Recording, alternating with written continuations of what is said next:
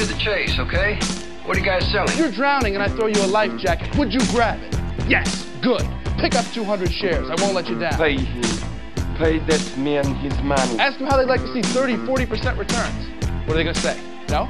I don't want to see those returns? Where's the money, Lebowski? You're gonna make a lot of money, right? Be aggressive. Learn how to push. Show him a 3% return, and I'll trust you to watch his kids for the weekend. I'm a big fan of money. Move around. Motion creates emotion. I did not know that. That's it. I'm done.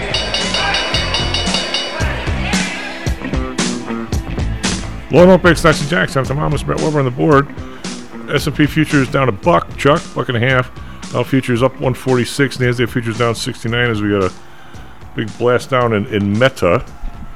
And we'll talk about that in a little bit. Lou, how are you? Good morning, sir. Um, what's the good word out in uh, I got a thing from Steamboat yesterday telling me they already had snow. Oh yeah, no, it. Uh, we've had uh, two two good solid snowfalls up uh, up in the central mountains for the uh, the ski bo- the ski boys, and uh, I think there's I think there's supposed to be some more coming. It's it's definitely uh, it's definitely getting cooler, and uh, you know, so they're they're making snow. They're able to make snow full time up there now, and it's sticking. The first uh, the first ski area opened up last week. Which, who's that? that uh, that's the one up on the divide, right? Uh, it's A Basin, I think. Uh, the slopes, uh, the slopes face north, so they're not they're not right. getting any direct sunlight. It's a little harder for uh, Breck and Vail and Aspen, where the, the slopes face either east or southeast for the most part, and uh, you know unless you catch the catch the sun all day. So um, anyway, but yeah, the ski ski season started officially, and uh, people uh, people will be uh, wrecking themselves here shortly. I thought the uh, the one up on uh, on the pass, the the old uh, what's the, the We're talking about Loveland. Yeah, was always the first one. Yeah. Loveland, Loveland. I don't think Loveland has opened yet, although they may be opening this weekend. Um, there, there's been there's been plenty of snow up there uh, recently. They're supposed to get. I think it was by the end of the end of business today. They were supposed to get somewhere between four and ten inches of, uh, of fresh new snow. So uh, that should that should be enough for a for a base on the on most of the most of the runs. So I think I think Loveland may be opening as well. Um, you know, thinking of the, I mean, there's any number of places up there that are that are running now, but Loveland, A Basin are usually the ones that open first and stay open the longest.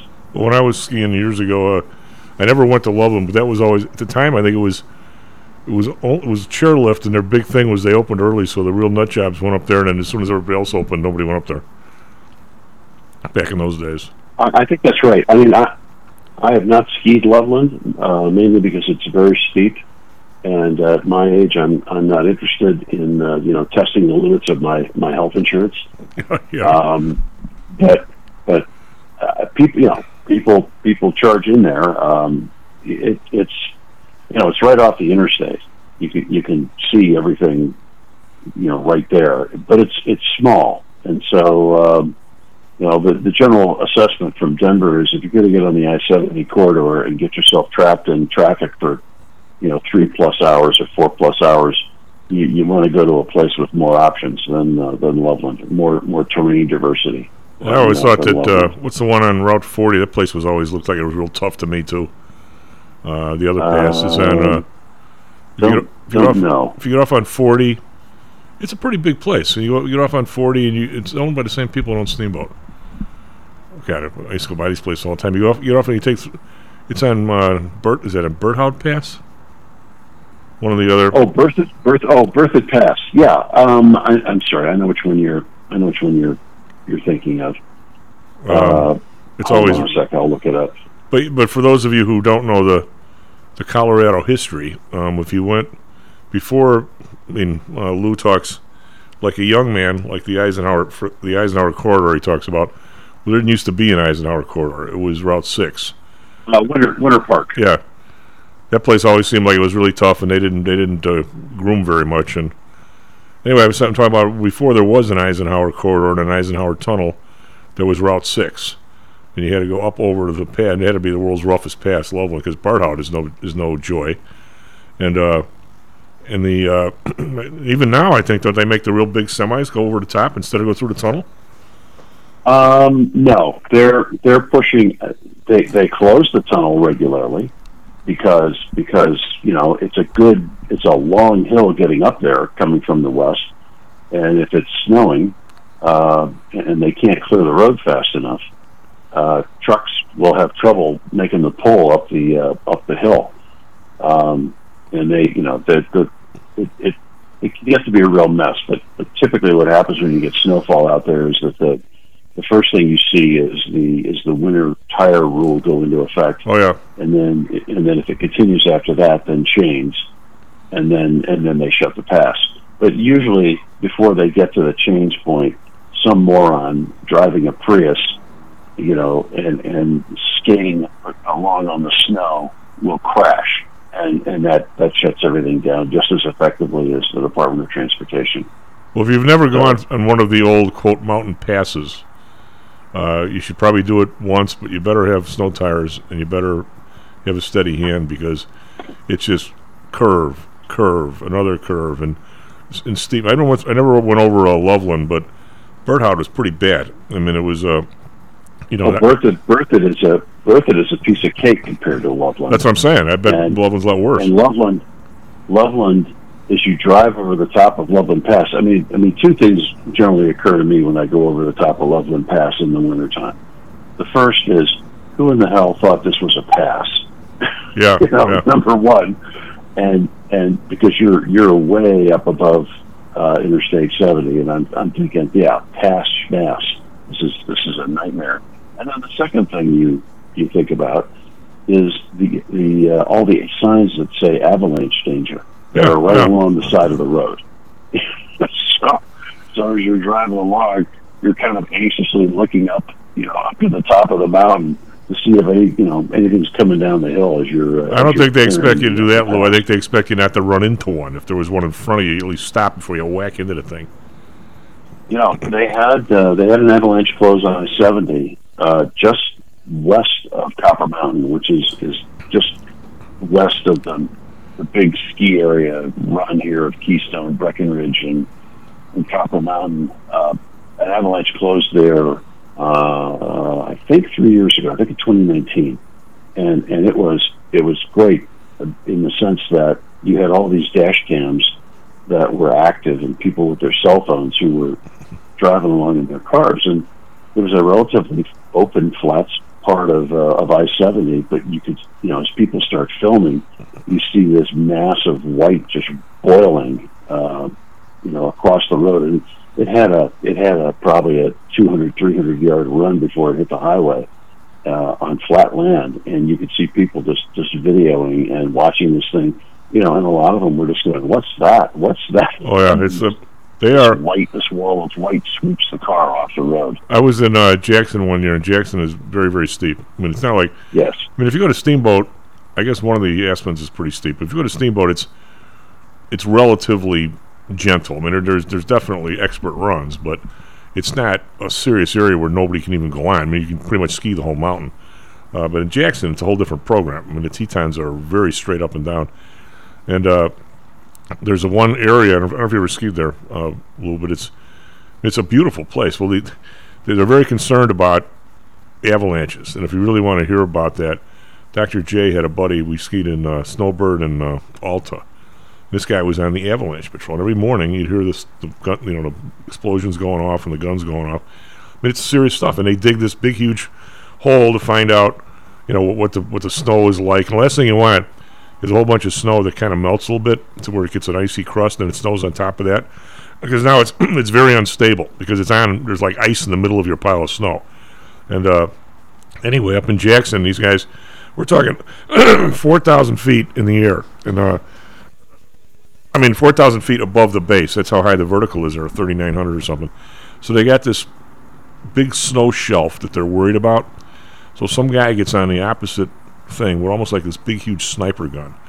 And he, and he Yeah. puts this huge charge into the thing. All of a sudden, this avalanche comes down. It comes flying down. It takes out pine trees. The thing smelled the next. Oh, I was there the next week. It smelled like a tr- Christmas tree farm. There were so many pine trees just littering all this all the ski areas, the whole area. And this avalanche came all the way down, ran, came down a ski run, took out the the hot dog stand, just missed the uh, one of the poles for the the chairlift, ran all the way down to the bottom and stopped 40 yards from a guy's house. I, never saw anything like it. And they got all these big tractors out there hauling all the logs away and stuff, and there's pine needles all over the whole damn place. I can't even imagine how powerful that thing was, Lou. Oh yeah, well it, it's you know last year was a bad year for avalanche deaths here in, in Colorado. We had a we had a, a run. Um, usually, it you know it, it, the people it kills are are backcountry skiers who are are cross country skiing or are hiking into you know an area of carrying their skis on their backs and then and then strapping them on and going down. And you know they they they're they're constantly warning people up here you know stay off you know stay off certain trails and they they've got them posted for uh, you know for for dangerous you know dangerous areas but you know the short answer is that if you're one of the you know you're one of the true believers you, you don't want to ski where everybody else is skiing. You want to get into pristine, you know, woods and go over rocks and off cliffs and all that kind of stuff. So, so those folks, those folks hike in, and it, you know, it could. Sometimes it's as little as as just the hiking that will set the that will set the avalanche off. Sometimes it's it's multiple people skiing. Um, you know, some sometimes it's just a, a wind shift that'll that'll crack some shelf off and uh, and send it down. And and so you know it it, it it's dangerous. And and again, if you if you take Loveland Pass, if you if you drive that in the wintertime, you will see you know all kinds of cars pulled off on the side of the road. And and you can see the tracks going up the side of the hill where guys you know put their ski boots on and just hike up Oh the, yeah, hike up the side of the hill till they get about you know 1,500, 2,000 feet above the above the road, and then they ski down. one of my buddies And this college is, is this is how you spend the day. one of my buddies in college is 70 years old, and he is retired from uh, NOAA. What a fantastic career the dude had. Uh, well, he was a guy that flew over. Remember in the DC-8 flights, going to see the, uh, trying to look at the ozone holes and stuff. He was in all those things, and then he uh, he was part of this huge study worldwide on oxygen generation, and they they took planes over uh, virtually every spot on Earth they could get to to find out. Most people think foolishly, um, after the study anyway, like places like the Amazon are, are, are huge hotbeds of oxygen generation. And it turns out they're not at all because any kind of a stable environment turns in it turns into equilibrium. As much plant plant matter as there is in the Amazon, the much oxygen is being uh, created. Every tree that's down is, is basically loaded with termites and everything that are chewing away and creating carbon dioxide. So you end up almost at, at equilibrium to where your your atmosphere is the same. He said the biggest bloom they ever saw, they couldn't believe it when they flew over it in the plane. Uh, they flew over to Yellowstone, uh, um, maybe two years after all the fires, when it was all new growth. He said the meter shot up on the oxygen like no place they've ever come across. Oh yeah. And he was saying that Uh, if, if we really, if, if regardless of all the global warming, where this is coming from, where that's coming from, he said if we had a, a national program to plant like a million trees a year, probably the best thing we know would help. And yet we have nothing like that, of course. Because he said no, nothing creates more oxygen than new growth.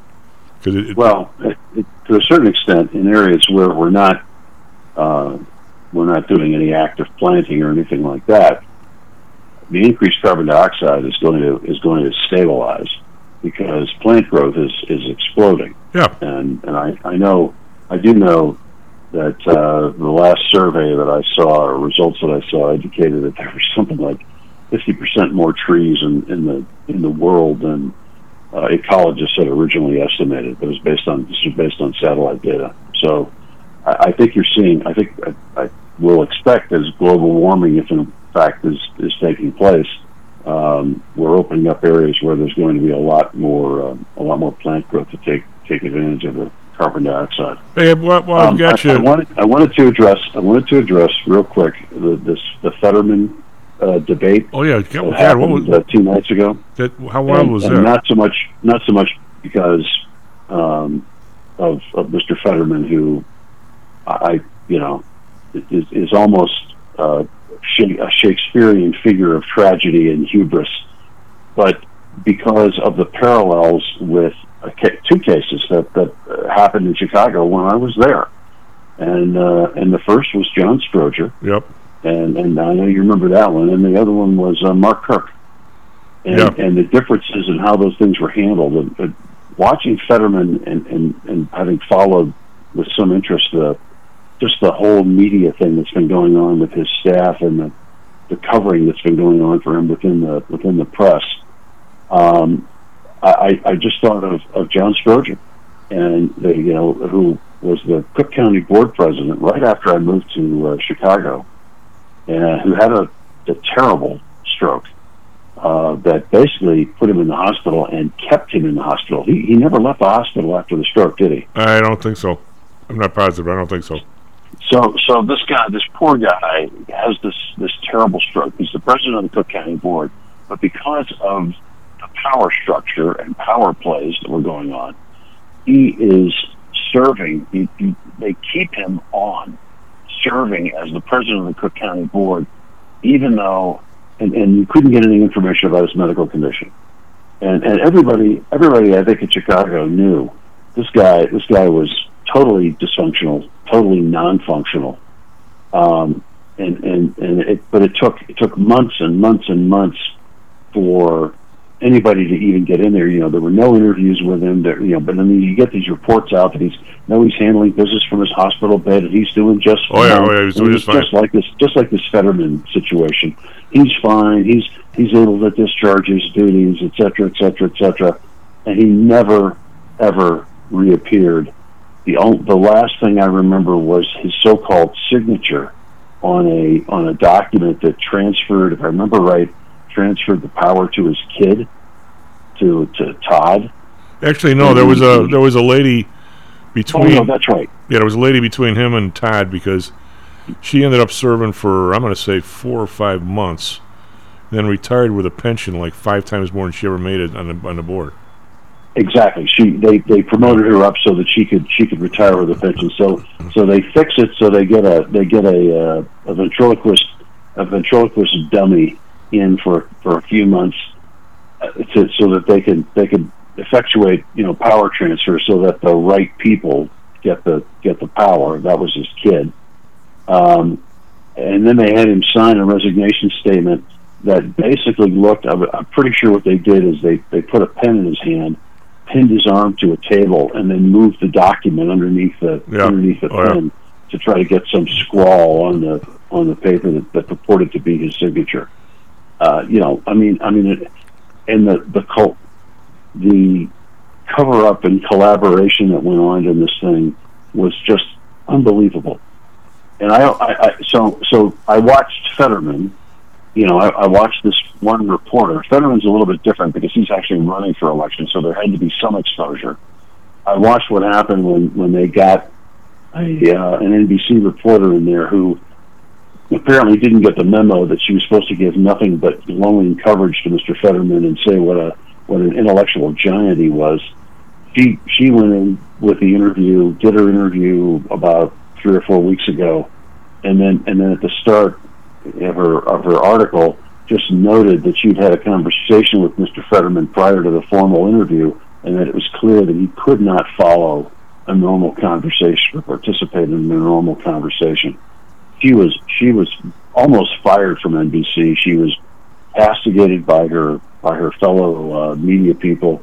Fetterman's wife said that that she should be fired because she was she was you know engaging in a, this ableist uh, you know propaganda, uh, and of course you know she was right. She just didn't get the memo that you were supposed to lie to cover for this guy. So I looked at the, and then I contrast that with the treatment of Mark Kirk, who was also in office as a sitting senator, suffered a suffered a debilitating stroke. Um, correct me if I'm wrong. He did he he release his medical records, chief? Uh, Mark Kirk was never a sitting senator. He was Yes, running he for. was. Oh, he wasn't. He was running for something. Right. I don't think he was. Let me let me check. Um, I remember him walking up the steps former of, of the of the Capitol. He was a sitting senator. Of uh, from Illinois. Yes. Yeah, he began a six-year Senate term on uh, in Oh, thanks, 2011, and then in 2012 he suffered a stroke. That that's right. Right. That's right. That's right. He did And then get a full year passed before he returned to his senatorial duties. Right. And and I, I just remember I remember the coverage of that. I mean, he didn't resign, and he and I, I was never clear. I mean, I think he was I think he was pretty debilitated, but I don't think his debilitation was as much uh, intellectual and speech as it was physical. I mean, I, I, he couldn't walk after the stroke. He had to learn to walk again. So he was right before Tammy Duckworth. Yes, he was. Re- he he lost the election to Tammy Duckworth, and and what happened in his case was, you know, Chicago Tribune said, "Look, we we need a senator who's you know 100 percent, at least in terms of intellectual ability." And and you know, Mark's a nice guy, and he's made tremendous strides, but he really he really isn't you know fully there. Um, and and Duckworth, who of course is also disabled, um, who, who's uh, you know, in a, was in, I think at the time was in a wheelchair. Um, She lost from a both- helicopter accident. She lost the- both in legs in the war. She lost both legs. Yeah, right. Yeah. Um, and and so anyway, they, I, I just, it, it's just really interesting to, to see how this treatment differs. Well, Lou, you're, you're, you're making them. I, I don't know. I mean, I have no idea. I'm not Fetterman's doctor, but one of my one of my best friends from uh, Notre Dame had a uh, mild stroke, and uh, well, I mean, it was bad enough for him, and uh, he was in was and is in absolute tip top shape. They found he had some kind of a little hole in his heart or something that a clot snuck through. Oh, blood pressure, weight, all that stuff is perfect. And, um, he was uh, four or five months in kind of a speech rehab sort of thing, and now you absolutely would not know at all. So depending on, but if you'd have put him up on a stage two months after it, he'd have said, you know, that guy's that guy's really slow. What's he doing up there? Well, he, he would have been fine. I mean, it, I mean, as, as a senator or whatever. Matter of fact, we'd be better off if he was a senator. He's a bright guy. Um, I, I mean, I, unless you know that the case itself, you don't know if it's on the way back. You don't know if it's just a, uh, a speaking impairment where you think fine and can write fine. I mean, how do you? I mean, the idea that you can't go up there and perform like a circus guy for in these debates. Maybe it's a deal breaker. Maybe it isn't. I'm going to say I, I saw a little bit of it too. It didn't look too good to me. So I'm sort of with you with that. I, I watched. I watched the. I watched the whole thing. I mean, I, he can't. He can't participate in a conversation without having the screen in front of him, putting out, you know, the, the, the words that are coming to him. He has to be able to read them. His auditory processing is terrible. so you're saying it, one. it doesn't sound two, like it doesn't sound like it's temporary. Is what you're saying? No, and number two, his his responses are are almost incomprehensible. I mean, I mean Plus, is he is he qualified in the first place? Is another question. Well, well, I, I mean that's right, and and so I, I just I just noted it, it. It caused me immediately to react back. The first person I thought of was Stroger because Kirk. My my recollection of Kirk was that he was not intellectually uh, compromised. That he was able to to. I think so, too. I think so, too, now that I remember. Stuff. His his thing was mostly physical. He couldn't walk, and and I remember I remember his struggle to get up and down the Capitol steps to show you know show his his recovery. Um, but but anyway, uh, just an interesting sort of parallel situation, and and you know what what is the role of the press in this kind of a circumstance? I mean, I, my my reaction or, or thought process is that the guy's running for election. If you're running for election, you put it all out there. And, Well, I, and I'd say that he's not willing to do that. th- There needs to be a challenge. Well, I would be very upset, like I said, if my buddy had been running for senator, and this was a very temporary thing, and somebody launched all over him like he was already dead. Like that would be. I mean, I think you have to know what's going on medically, and it's up to him to tell people that. I would say. I, mean, I I would say that he, he should have a full Yeah. report out there and say he's, he's been compromised in this area of the brain. By the way, these, this comes back right away. It doesn't impact his his mental capacity. Doesn't im- impact him physically. He'll be fine in six months. We need to. I'm, I'm with you. We need to know that. And if, and if he stumbles through his first debate, then I don't care. But the guy says the guy's gonna be Looney Tunes forever, I don't want him as a center. I'm, I'm with you. With the, but how do you know unless Yeah. unless they're honest?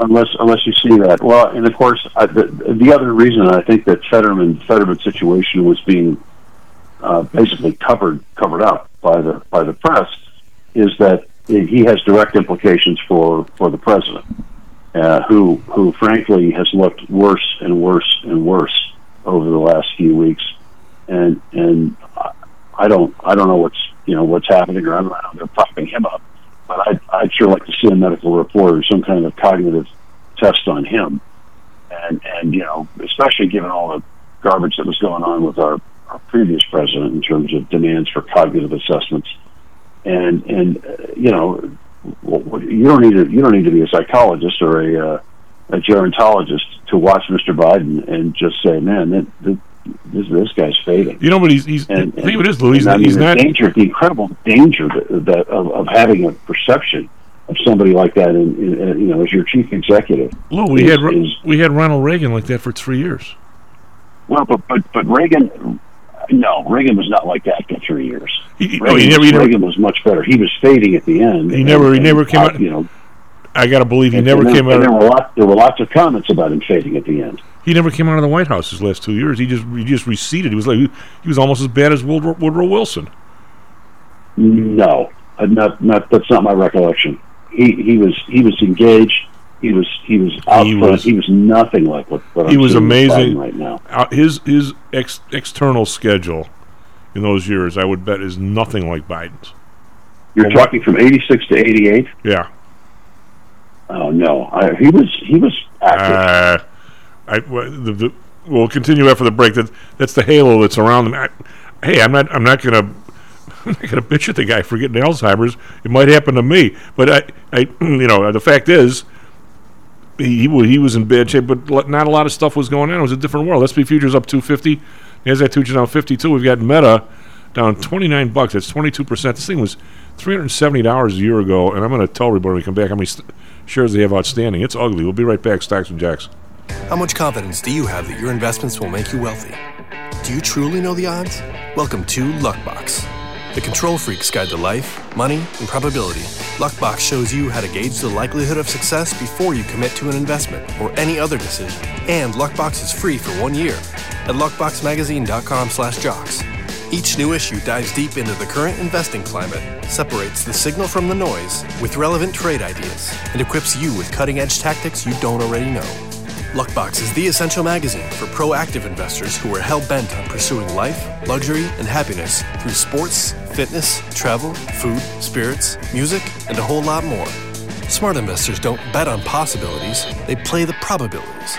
Luckbox is $7.99 on newsstands, but you can subscribe for 10 free digital issues at luckboxmagazine.com slash jocks. Don't rely on luck. Get Luckbox at luckboxmagazine.com slash jocks. Is your business being challenged by the complexities surrounding healthcare reform or other matters related to human resources management? If so, then Cognos HR can help. A longtime friend and contributor to the Stocks and Jocks radio program, Cognos HR provides its clients with a perfect blend of strategic consulting and day to day HR management to drive overall improvement in business performance. Companies that join the Cognos HR family are better able to manage healthcare costs, enhance benefit offerings, and improve employee satisfaction by leveraging our access to Fortune 500 benefits. Our innovative onboarding and payroll technology, along with our constant attention to detail, enables us to provide the highest level of quality service to our clients. Now, your time and energy can be focused on generating business and increasing your bottom line. We'll take care of the rest. For more information, call us at 630 401 8810 or search us on the web at cognoshr.com. Cognos HR, Innovation in Human Resources, licensed in Illinois and Arizona. Stocks, jocks, Stocks and jocks. stocks and You are out of control. here, right now, right here, right now, right now.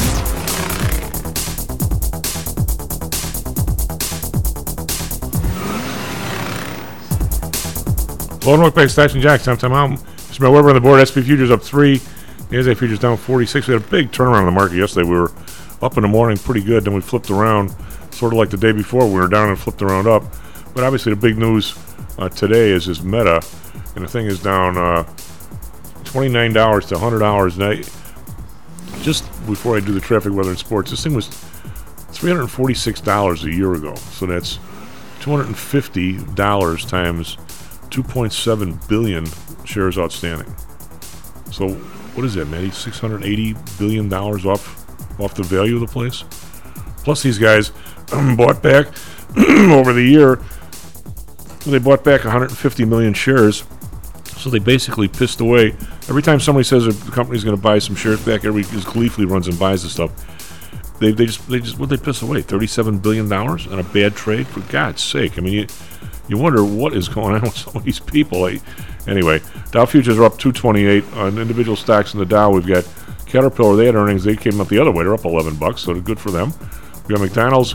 Um, said they were able to raise prices more than anybody was able to raise prices to them. So we got another one of these companies that we wonder if we're cheering for them because we're, every time you go to McDonald's, you should celebrate that they've managed to raise prices enough to where they're, they're good, even though you're paying more. Uh, we'll get Lou's opinion on that in a minute.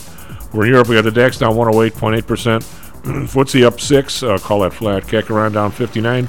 That's a full one percent. Over in Asia, kind of a mixed bag. Uh, Nikkei down 86. That's only 0.3 percent. Hang Seng down 16.5 percent.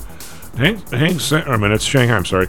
Hang Seng up 110 two days in a row, but still only 15,427. And we heard Russell say yesterday how they're they're really kind of hurting over in Hong Kong. I mean, it's uh, keep trying to attract stuff and they just can't do it. Uh, bonds up five basis points. 10 year rate is up five basis points. 406 was in danger yesterday of ducking below four. The bond up six basis points, 2.18. Japan down a point to 0.25. They actually snuck up to 0.27 the other day, but came right back down. Uh, oil up 29 cents, 88.20. Brent up 35 cents, 96.04. Natural gas up 5 cents, 5.65. RBOB unchanged at 289. Again, the natural gas is really the story of the year, down from 930 or whatever it was. Gold can't go two days in a row up, down 220, uh, 1667. Silver down 9 cents, 1939, but pretty much above the 1840 it was a week ago. Copper down 3 cents, 351. We've got crypto, Bitcoin down 152, but still pretty comfortably over 20,000, 20,599. It's up probably a thousand bucks on the week. And we, we get my chart of Metro out of the way so I can see what the uh, currencies are doing. We got the euro uh, down 40 cents, but still at a buck, over, uh, a little over a buck. Was 0.97 earlier in the week. The pound is up to 1.15. It was 112. It actually, remember the one day three weeks ago was it Manny, you were here. Was it? Didn't it park at 104 in the morning? It traded, so it's way up from its low. What do you got for us, traffic, weather, sports? 37 minutes past the hour. Good morning to everyone out there. We're actually off to a pretty good start here on a Thursday morning. Uh, traffic starting to build around O'Hare but no issues on the inbound Edens or Kennedy. Uh, same for the Eisenhower. We did have an earlier crash out west on the I 88 Reagan Memorial on the eastbound side just before Midwest Road. That crash has been clear, but there's still some stop and go traffic as a result. No issues if you're coming in on the Stevenson. Normal traffic volumes there. Same for the Ryan I 57 and the Bishop Ford. DuSable Lakeshore Drive is all quiet as well. Only other crash in the area is out in the western suburbs. Addison Road at Factory Road, and that is in Addison.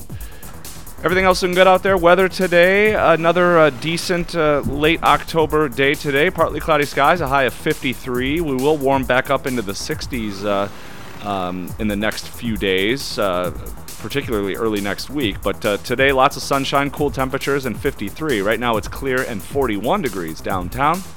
For our Phoenix listeners, sunshine with a high of 80 today. Right now, it's clear and 55. In sports, the Bulls blew out the Pacers last night at the United Center, 124 to 109. Bulls are three and two on the young season. They got to within four though after being up like 25 in the first half. They did. The Pacers made it interesting, and then the Bulls pulled away. Blackhawks were off last night. They're back in action tonight, hosting the Edmonton Oilers. That's a 7:30 p.m. puck drop at the UC. Blackhawks are off to a surprising 4-2 and 0 start. The Bears made a big splash yesterday, trading All-Pro defensive end Robert Quinn to the Philadelphia Eagles for a fourth round pick in uh, next year's uh, NFL draft. And Thursday Night Football tonight, it will be Tom Brady and the Buccaneers hosting Lamar Jackson and the Baltimore Ravens. That's a 7:15 Central Time kickoff, and that game, of course, is on Amazon Prime Video. Chief, um, just a quick question: Before I become a general manager, or especially like a team like the Bears, hopefully there's not many teams like the Bears. Do I have to become a lion sack of bleep? Just, just asking do you have to be a liar to be to work for the Bears? Yes. Uh, good question. I don't know if that's on the res- the uh, job Um, description. Yeah, you do. at least, at least in terms of the negotiations I've had with NFL teams. Um, the dude just comes like, out. Just like if you're an agent, you have to you have to be a liar. Well, the the group comes out. The, the the story comes out is they're interviewing Roquan Smith yesterday. Did you, did you hear this, Matty? Uh, I saw that Roquan broke down in tears uh, And left the stage. and left the the podium. Yeah. Yeah. Um, so they get who, who's the GM? What's his name? Pace. How's his name? Uh, Ryan Poles is the new GM. Ryan He's Poles. in year one. he comes out and he goes, you know, I know it's going to cause a problem in the locker room and it might cause a problem with chemistry and blah blah blah, but we have to do what's best for the team. The team meaning the bottom line when it's the Bears. You can't tell me a fourth round pick from the best team in football is worth a crap next year. Well, a fourth round pick, pick is worth a lot no matter what. If the 120th Yeah. pick versus an All Pro, Well, an all pro, that I mean, you have to understand now. Robert Quinn on a good team is very valuable. Robert Quinn on a on a bad team, he's going to demand a lot of money. They're going to probably cut him next year, um, and they're not going to pay him Yes. at 33 years old the amount of money he's owed. So I I actually I I understand your point. This particular trade I actually agree with because you got something for him, and a fourth round pick in the NFL Exact- is super exactly. valuable uh, for a 32 year old guy. I mean, he, he, what does he have? One sack this year, maybe two. well, they changed it, but he still is right there every play. Well, I, lo- I like Robert Quinn. I mean, the Eagles obviously valued him too, and the Eagles are competing for a Super Bowl this year, so he makes a lot of sense. The Bears, I mean, you, you and I say it every year. They need draft picks. They need they got to rebuild this thing, and next year they got a ton of draft picks. They got a ton of cap space, and um, I think they're doing it the right way. Uh, so so this time I'm going to have to disagree with you, but I you, understand you your have greater a point. You, you have somewhat. The timing is horse bleep. You just came off of a big win.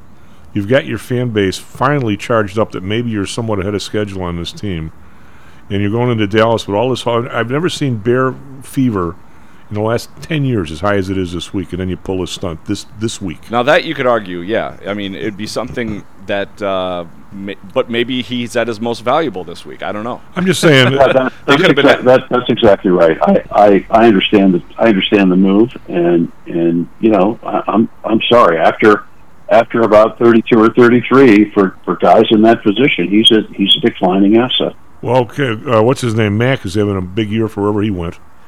Mac is Yeah, Mac, well, I mean, uh, it depends on it depends on the scheme he's in. I mean, I mean, if if if he's if he's surrounded by other good players, you know, somebody like that can extend their their playing life for for years.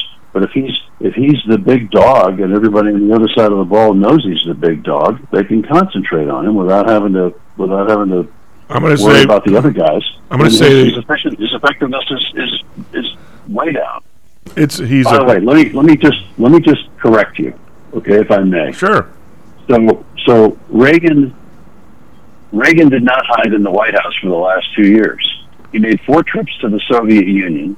He spoke at Moscow State University in in, in 1988, uh, a, and a travel there. He, he negotiated with Gorbachev and, and uh, closed closed down the, the Cold War effectively. Um, and that's just that's just on the international front. He was he was all over the place the last I- few years. I didn't say- his decline I never said- started toward the end of, of '88 when Bush took over. You could see him you could see him physically starting to, to ail, but he was very active through the What- last two okay. years of his presidency. What you what you just said. Here, here's how two people can can both be right. there is no way that they let the man out in front of. Read how many news conferences he had, live news conferences last two. I'm saying, you he he wasn't he wasn't an invalid. I didn't. I never said that. I Kevin writes in. You Reg- said he stayed. You said uh, Maddie's got the tape. You said he hid in the White House for the last two years He- of his presidency every- and didn't come out. Everything he did was was very choreographed. Kevin writes in. Reagan gave the "Tear Down This Wall" speech in Berlin in 1987. I understand that. I know that. Yes. Kevin, I'm saying, how long was the speech? I wonder if I can find it. Well, I don't know how long the speech was, but he he taught he taught a session at Moscow State University, and apparently was comprehensible enough there. I'm- that the, I'm- talking about- Russian people who who greeted him and listened to him said he was I he think- seemed to be in pretty good shape. I think his handlers And everybody who has those kinds of issues, when you start to degrade, has their good days. I'm, I'm not. I'm not taking a shot at old people here. What I'm saying is, is that for some reason, Biden's people. He was not comparable in any way to Joe Biden. I with what I- respect my- to his my- activities. I, I know this. over the I know last the, the cult of Dutch is big, but there's no way they let him walk to the, the helicopter and answer 15 questions along the way, like for, miserably these people are letting Biden do. These people were way Well, I better don't, than. I don't. Yeah, I I mean, it was a different. It was a different situation then with respect to how the press interacted with the president. But yeah, I agree. I agree with you. I would not let Joe Biden answer questions off the cuff.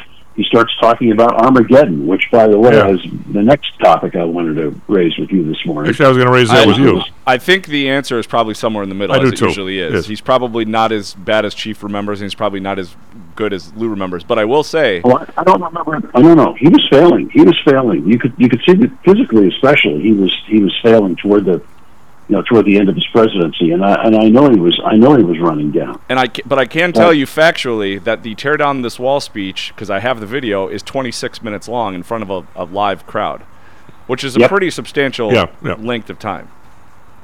I'm, I'm just what I'm talking about is is the idea this this off the cuff crap is is I mean uh, his his wife was very protective of him. She made sure that he was prepared and everything was done right. She was really good at keeping him looking good. I thought.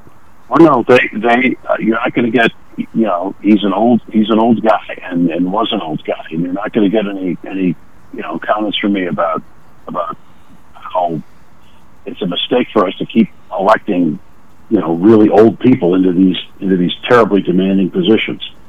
Um, it's another it's another reason I I personally oppose uh, you know Mr. Trump running again.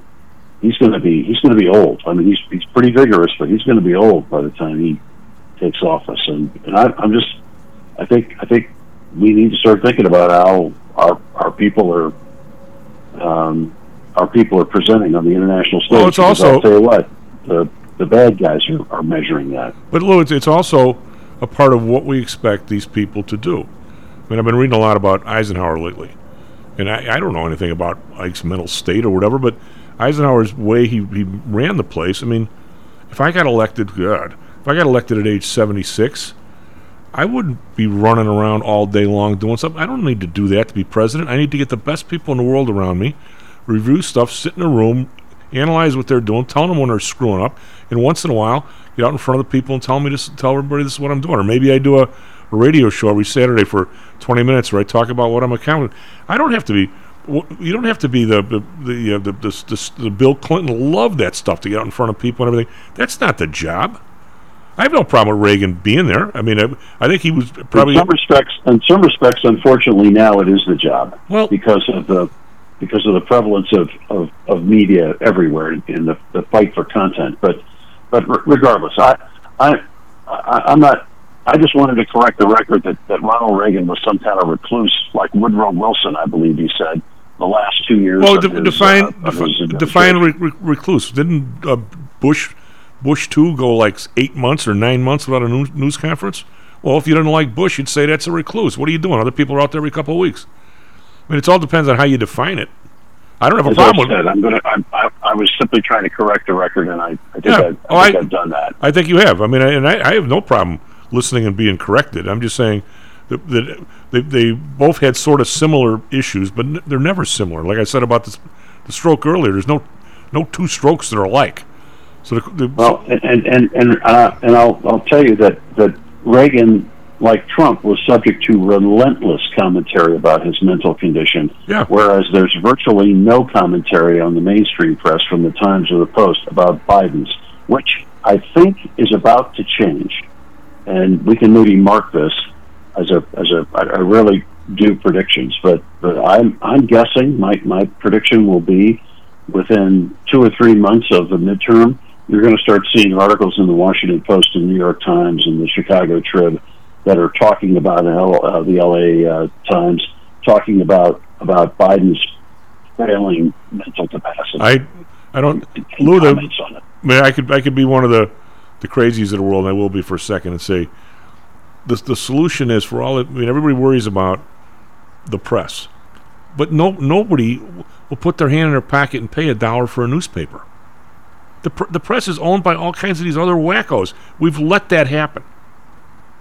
What I mean, I- I'm just, I'm just, I'm just saying that, that the orchestrated, the, the orchestrated presentation of reality to the American public is going to change with respect to the president and what I consider Well- to be the press organs of the Democratic National Committee. okay, but but And but that- there's there's also change, I think, after the midterms with respect well, you know to the what? president. If you walk into Audrey's house, my right wing girlfriend, uh, and you listen to the press organ she's got in her TV, you you wouldn't even know there was a left. I mean, between Fox and this other station she's got and her friends, I'm like, what do, what do you listen to to even know there's another half of the world? I mean, you can't do that on either side, Lou, and we are, and no, and nobody's willing to pay for news at all. It's, it's supposed to come to you for free, and then if Jeff Bezos hands it to you, you're pissed off at what he says. Well, he shouldn't own a place, right? I mean, I, I, I, don't understand your point. I mean, My point newspapers is- have always been, and, and TV stations have always been commercial enterprises. I, I get that, but there were there were four of them competing, and people actually paid for advertising, and you paid a quarter to get a paper, or ten cents, or hell it was in those days. Now nobody wants to pay for anything. Nobody Well, buys uh, the you know, Trib. the, New- the New York Times and the Washington Post are all behind paywalls. They seem to be doing okay. Well, Chicago Trib's behind a paywall. Sun Times just lifted their Uh, paywall, yeah, I mean, which is interesting. They're well, not. it's a new, it's a new, it's a new day. But They're, they're not independent Uh, places. Anyway, Lou, I got I have a question for you. I, I didn't. I dug this up of, and it's kind of late, but I'll, I'll throw it at you anyway. There's a. I don't usually do this Quora digest stuff, but this is kind of right up right up your alley, and it's a lady here. Uh, I think it's a lady. Stacy Tidwell writes this article, and she's talking about um, isolationism in America. And I'm thinking I got to talk to this about Lou. And she goes, uh, you know, the question was somebody wrote, when when did we, when did the U.S. have a chance of winning World War II? When did that start? And her her conclusion was, it was when Franklin Roosevelt listened. Evidently, he spoke fluent German German, and because he spent a lot of time in Germany, and uh, he said as soon as he heard the Hitler's Nuremberg speech, he knew the guy was an absolute lunatic, and we were going to have a problem with him at some point. And started. That's when all the plans for the B twenty nine and all that stuff. All he started doing this in 1938, knowing full well that 95 percent of the people were isolationists. And and she writes, uh, in the 30s, Americans stupidly thought that if we prepare for war, then we were we were causing war. If we have a strong military, we are increasing the likelihood of conflict. And military spending is high. We should chop chop that spending and increase welfare. And her point is, the people that we're talking about, I mean, are are uh, you know, she she puts uh, you know Kim, Z, Putin, Hitler. She puts them all in the same the same pocket. And for anybody to I don't think, think that, I don't think that's unreasonable. yeah, I don't either. And I'm saying, for the idea being is that if you're not prepared to deal with this and realize that somewhere in the world there's like really, really bad people, and you have and somehow and you can't hide because they'll eventually find you. I hate to think she's right, but she is. She she goes. Uh, it says in 2022, Americans have lost that confidence. Some of that is not due to our uh, adversaries having nuclear weapons, and more is due to Americans no longer embracing objective morality, right and wrong. She says- says Kim firing missiles over Japan makes him a bad guy. Z threatening to invade Taiwan makes him a bad guy. Putin torturing civilians in Ukraine makes him a really bad guy. You're not going to change him. You're going to have to deal with it at some point. Un- unfortunately, and uh, she says Roosevelt and Curtis LeMay understood evil men. We don't. We don't understand evil men anymore. Evidently. Oh, I, I think that's I think that's definitely true. I, I think that I think that our our leadership is very short sighted in, in regard to a lot of this, and, and has been. I mean, the the focus on when the Soviet Union fell, the assumption was that we were going to get this huge peace dividend. Do you remember that term, peace dividend? Yeah, yeah. We are going to get this huge peace dividend that was going to going to fund all of our social programs, and we wouldn't have to worry about you know about this. We could maintain a a basic sort of standing military that that would deter all these conflicts because there was nobody there was nobody like us in the world. Well, you know, the, the, the short answer is that the Russians and the Chinese, uh, after the Soviet Union fell, immediately set about to, to become our equals in terms of weapon, weaponry and, and militarism because, because they understood that notwithstanding our soft power, which, which we've also taken great steps to undermine on our own. Um, notwithstanding our soft power, unless unless you've got the hard power to back it up, and the hard power by hard power I mean military force to back it up, you you, you really can't.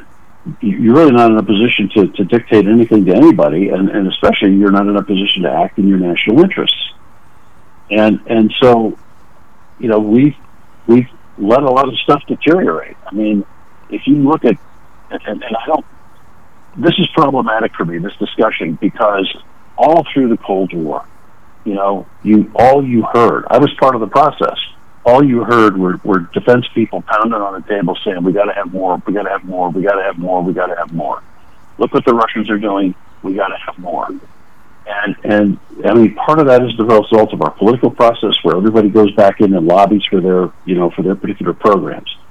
But but as of right now, we are fielding an air force that is old, that has lousy equipment, and that notwithstanding some of the, the fantastic technological breakthroughs we're, we're engineering, is, is looking at an opponent, specifically China, that has equal technology to ours and is, and is deploying it at a rate much greater than we are. This is, you know, we're, looking at a, at a, a peer adversary in terms of Russia, at least with respect to technology, that that is also moving as quickly as it can to deploy weapon systems that we don't we just don't have.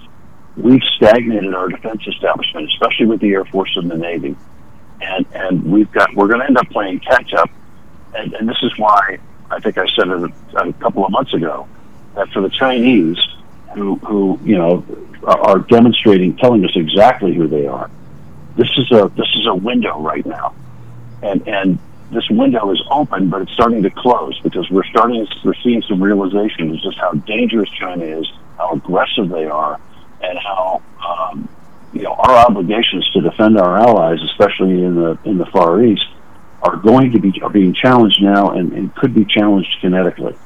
And and we're bringing starting to bring you know weapon systems online. We're starting to change you know change our way of, of, of looking at that situation but for a long time, we haven't, and that's opened up a window of opportunity for the Chinese to operate, you know, to, to take Taiwan, to expand their influence in that region, to basically Finlandize Japan, Indonesia, and maybe even Australia, and and that's that's the push. That's the push that's going on. If you if you look, did, did you see the indictments that were announced by Garland uh, yesterday or the day before of the Chinese agents operating in the United States? Well, how many of the people between the pe- them and the people that are watching all the Chinese citizens over here? Um, I didn't see them. T- tell us about them, and then I got a question for you because we don't have that much time. Well, just just real fast. The Chinese, we, we indicted Chinese agents who who were engaged in trying to bribe American Justice Department officials so that they could get information about American criminal enforcement against certain Chinese companies operating in the United States. We have Chinese agents hiring American law firms to file lawsuits against Chinese citizens living in the United States that the Chinese government is trying to force to return so that they can non-person them. I mean, I mean, it's outrageous. But but but you know, we we are not going to respond to that except to you know charge them as criminals rather than starting to take aggressive action in that region with our military forces because we can't. Um, Lou, how do you? Uh, the, the day I started the show, Maddie and I, I said, you know, this China situation might have been the day of the week. I said this China situation, if I was had my behind in the in the Oval Office, would be the most difficult things I could ever accomplish, and probably one of the difficult things I've ever heard about in history. You're going to have somebody. In those days, I was talking about, you know, commercial stuff where Bill Gates walks in and says, "Hey, these guys have." Uh, what nine zillion computers and they only bought three things of software and I think they're they're pirating my stuff, which duh. So you sit there and go, well, I can't let that happen. Then all of a sudden, the Coca Cola guy walks in and he goes, hey, there's, there's a billion Chinese people drinking a Coke a day. What are you doing? Don't mess with this. I mean, the, the, the, the conflicting winds regarding China, if you were any of us any in a spot like, like Biden is or any of our senator, I can't even imagine what the what the cross current pressures are, Lou. I mean, we're up to our eyeballs well, in the Chief- place. Chief, the, the Chinese implanted their military systems in, or military departments implanted thousands of tiny chips in, in I- I- circuit I it. boards that were distributed across the world so that they could spy on those computers and hack into those Have, computers have I ever, they needed to do have, so. have- have I ever disagreed with you on the China problem? What I'm saying is, if you and I are sitting in the Oval Office together going, all right, what's our, ter- our, our 10 first things we're going to do to stop this, where would we even start? Uh, well, you, you start you start with the kind of actions that I and I'm going to give the Biden people credit on this. The CHIPS Act, trying to you know some kind of industrial policy that that begins to move our manufacturing operations and our intellectual property operations out of China. They've proven to be untrustworthy for decades, and and you know that we got to start somewhere. So let's start with that. Okay, because I mean, you still, if you walk into an IKEA, even even the meatballs probably are from China, for God's sake. Every single thing in Uh, there. That's actually that's actually a great point. Um, uh, well, I mean, we, we we have to recognize that. I mean, one of the things COVID drove home to us was how dependent we were on China for medical stuff. I, I'm, I'm with you. I just, I honestly, i- it's it's above my pay grade. I, I don't know how to start. I mean, you can't say we're not buying any. Can we do it gradually? I mean, uh, we we don't seem to want. I mean, while the generic Like drugs I are, said, like I said, that window that window is open right now, and our job is to close it as quickly as we can. I would, I'm agreeing. I just, wrecking our economy. I'm saying, if you ask me about how to fix the financial system, I got five things I'd do tomorrow. This one is just, I don't, I don't know what to do. There's so many people are. The investment over there, Lou, is dramatic. Their investment here is dramatic. I mean, I don't want these these people over here watching people here. Do do we ban their students from our colleges here? Or do, do do that tomorrow, next year? I mean, do we do it gradually? I, I think that would I think that would be a start. I think I think we need to understand what the rest of the world is coming to understand as well, and that is the presence of, of PRC people in your country, PRC ec- economics in terms of dealing with the PRC economically means you are going to be vulnerable to the kind of exploitation that they look at as their obligation and right. I agree. Well, I, I, let's talk more about this next week. Now, if you go skiing, be careful. Be careful. You know, we don't want you. We'll do. Don't be doing a Sonny Bono on us. I'll stay away from I'll stay away from Loveland Pass for oh, sure. SP futures down four, and NASDAQ futures down 69. We're going to be right back, Mr. Dan Janitas, and talk about this market and what we can do about it all over the place. Are you one of the millions of people who suffer with pain? Do you wake up in the morning with stiffness in the lower back or neck? Why are you using medication to cover up the symptoms without treating the actual cause? Painkillers, muscle relaxants, and anti inflammatories are not the answer. At ChiroMed, physicians are trained to detect the cause of your symptoms and to correct the underlying problem. If you're ready to listen to common sense and do what it takes to make changes in your body that can affect your health for the rest of your life, give ChiroMed a call and set up a complimentary consultation. They are located in Orland Park and can be reached at 708 403 2727. 20,000 patients over 22 years have been treated at ChiroMed, and over 90% of them have had positive results without medication or expensive surgery. Isn't it time you did something good for your body too? Give ChiroMed a call 708 403 2727. That's 708 403 2727. Let's get you pain free and living again.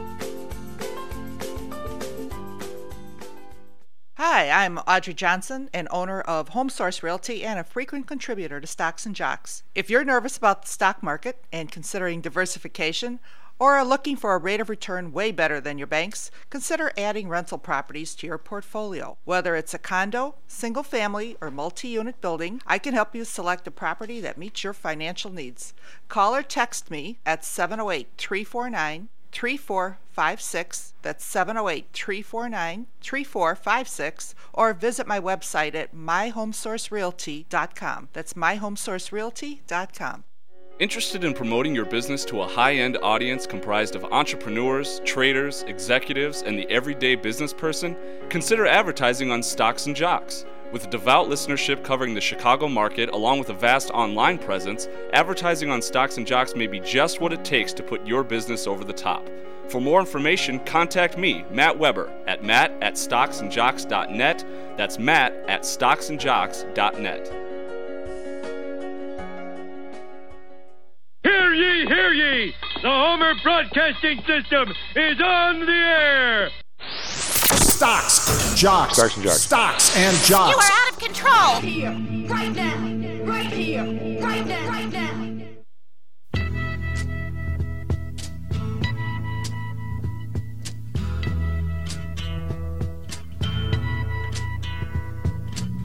There's something happening here. Hello and welcome back to Stocks and Jocks. I'm Tom Thomas, Matt Weber on the board. Wild stuff with Lou as usual, huh, Mitty? I mean, uh, as usual. It's uh, interesting. Dan, how are you, buddy? We'll get back to some some uh, market stuff here. How, how are things in Florida? Is everything all back to normal? Uh, not not quite. It's but we're getting there little by little. So you guys, your, your place was uh, 95%, right? You, you you pretty much weathered it okay. Nobody's roof landed on you, or nobody bo- nobody's boat landed in your pool or anything.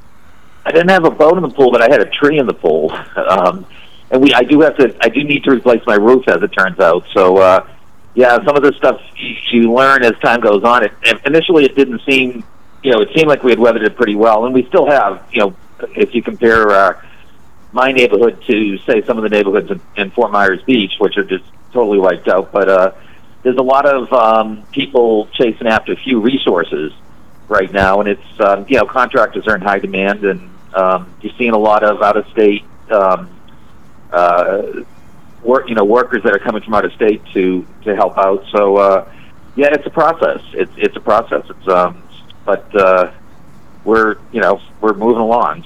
Just so you know, I always ask you the world's dumbest questions. What exactly would you do if you had some guy up here who never even went down there to check out his boat or his car, and all of a sudden you got this forty-foot sailboat laying in your front lawn? You, you could wait for the owner to come by and get it. You might do that forever. What, what, what happens to that thing? Who, what, who takes it away? Where does it go? Yeah, so actually that's a big issue right now, and what what's happening is um, there there are um, they're just starting to move um, in Fort Myers where they have the you know sort of the worst of it. They're just starting to move these boats that washed up on land or on top of people's cars or, or houses. Um, they start moving them, and I guess they take them to um, a boat yard, and at that point they can determine the owner can determine based on the amount of damage whether they're going to, you know, it, it's going to be like a car that you just um, decide that you you know you trash it or you you know you junk it or use it for parts or whether you're going to repair it. So they're just they're just starting to do that right now. But the marina that I go to, because I I, I uh, boat, I do I belong to a boating club as opposed to owning a boat. But um, the marina I belong to is pretty much trashed. I mean, there's it's amazing to to see where some of those boats landed.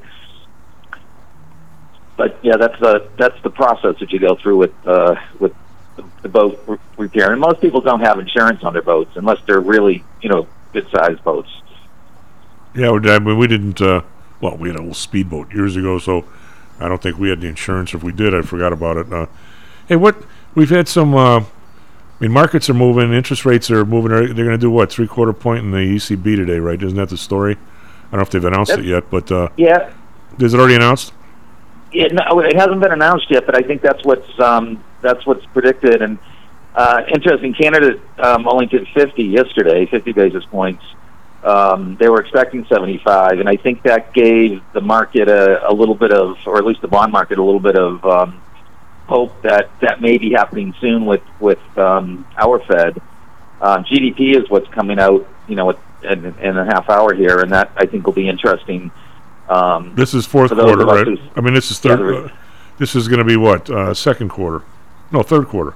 Third quarter, yes, yeah. So we'll see um, how you know, uh, you know. Just, I think that number could be somewhat significant. It, it could be in positive territory, which would technically take us out of a recession if, if you go by the technical definition. But but we're still you know we're still slowing, um, and there's there there is actually quite a bit going on um, in terms of you know rates and in terms of uh, I've got a, I think, a much clearer picture from talking to, you know, not only clients but other small business owners, and also talking, doing a lot of earnings calls with the companies that have been reporting recently.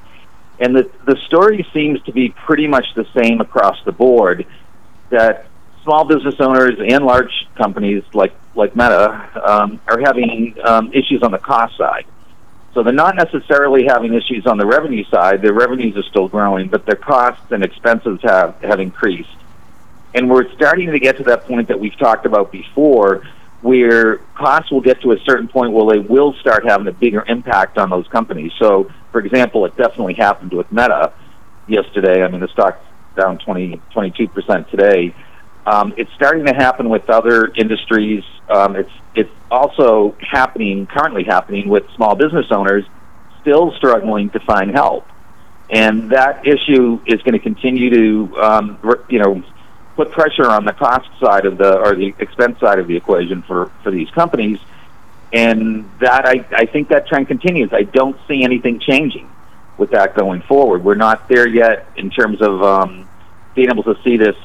Uh, you know the slowdown turn around. I think we're in that contractionary part of the business cycle, and that's only going to continue. And we're going to see higher rates. And you know, next week we have you know the Fed meets again, and I'm, you know, seventy another seventy five basis points is going to is going to have an effect on on um, all businesses, and, it, and certainly we're going to see uh, rates that have sort of come back now, um, you know, come down a little bit. Are going to we're going to see them them rise again when the 75 basis point increase actually happens. What uh, I have a couple of questions for you, like I do every week, from uh, people that listened last week, and uh, uh, one of them is, is real simple. The stock you used to talk about, uh, Thunderbird, they make it all all right through this mess. Yeah, actually, that, that, that's a good question. They they had their call. I talked with them on on uh, Friday. They came down a little bit, but the last few days they've been, you know, they've been uh, up. I think a total of about twenty percent. So it, it's been a good hold. Um, they still they're free cash flow positive. They don't have any corporate debt. They're expanding, but they are just like everybody else. In order to get the top talent, they're having to pay up. So so that has been the trend, and they're very. I- I'd say they're they're typical of any other company that's in that same situation. Their business top line is doing extremely well. I think it was there were revenues are up thirty six percent for the year, but but it's that cost side. It, it's and it's especially when it comes to labor. Uh, they don't have materials as you know. Um, materials aren't they're an entertainment business, so materials aren't as big a part.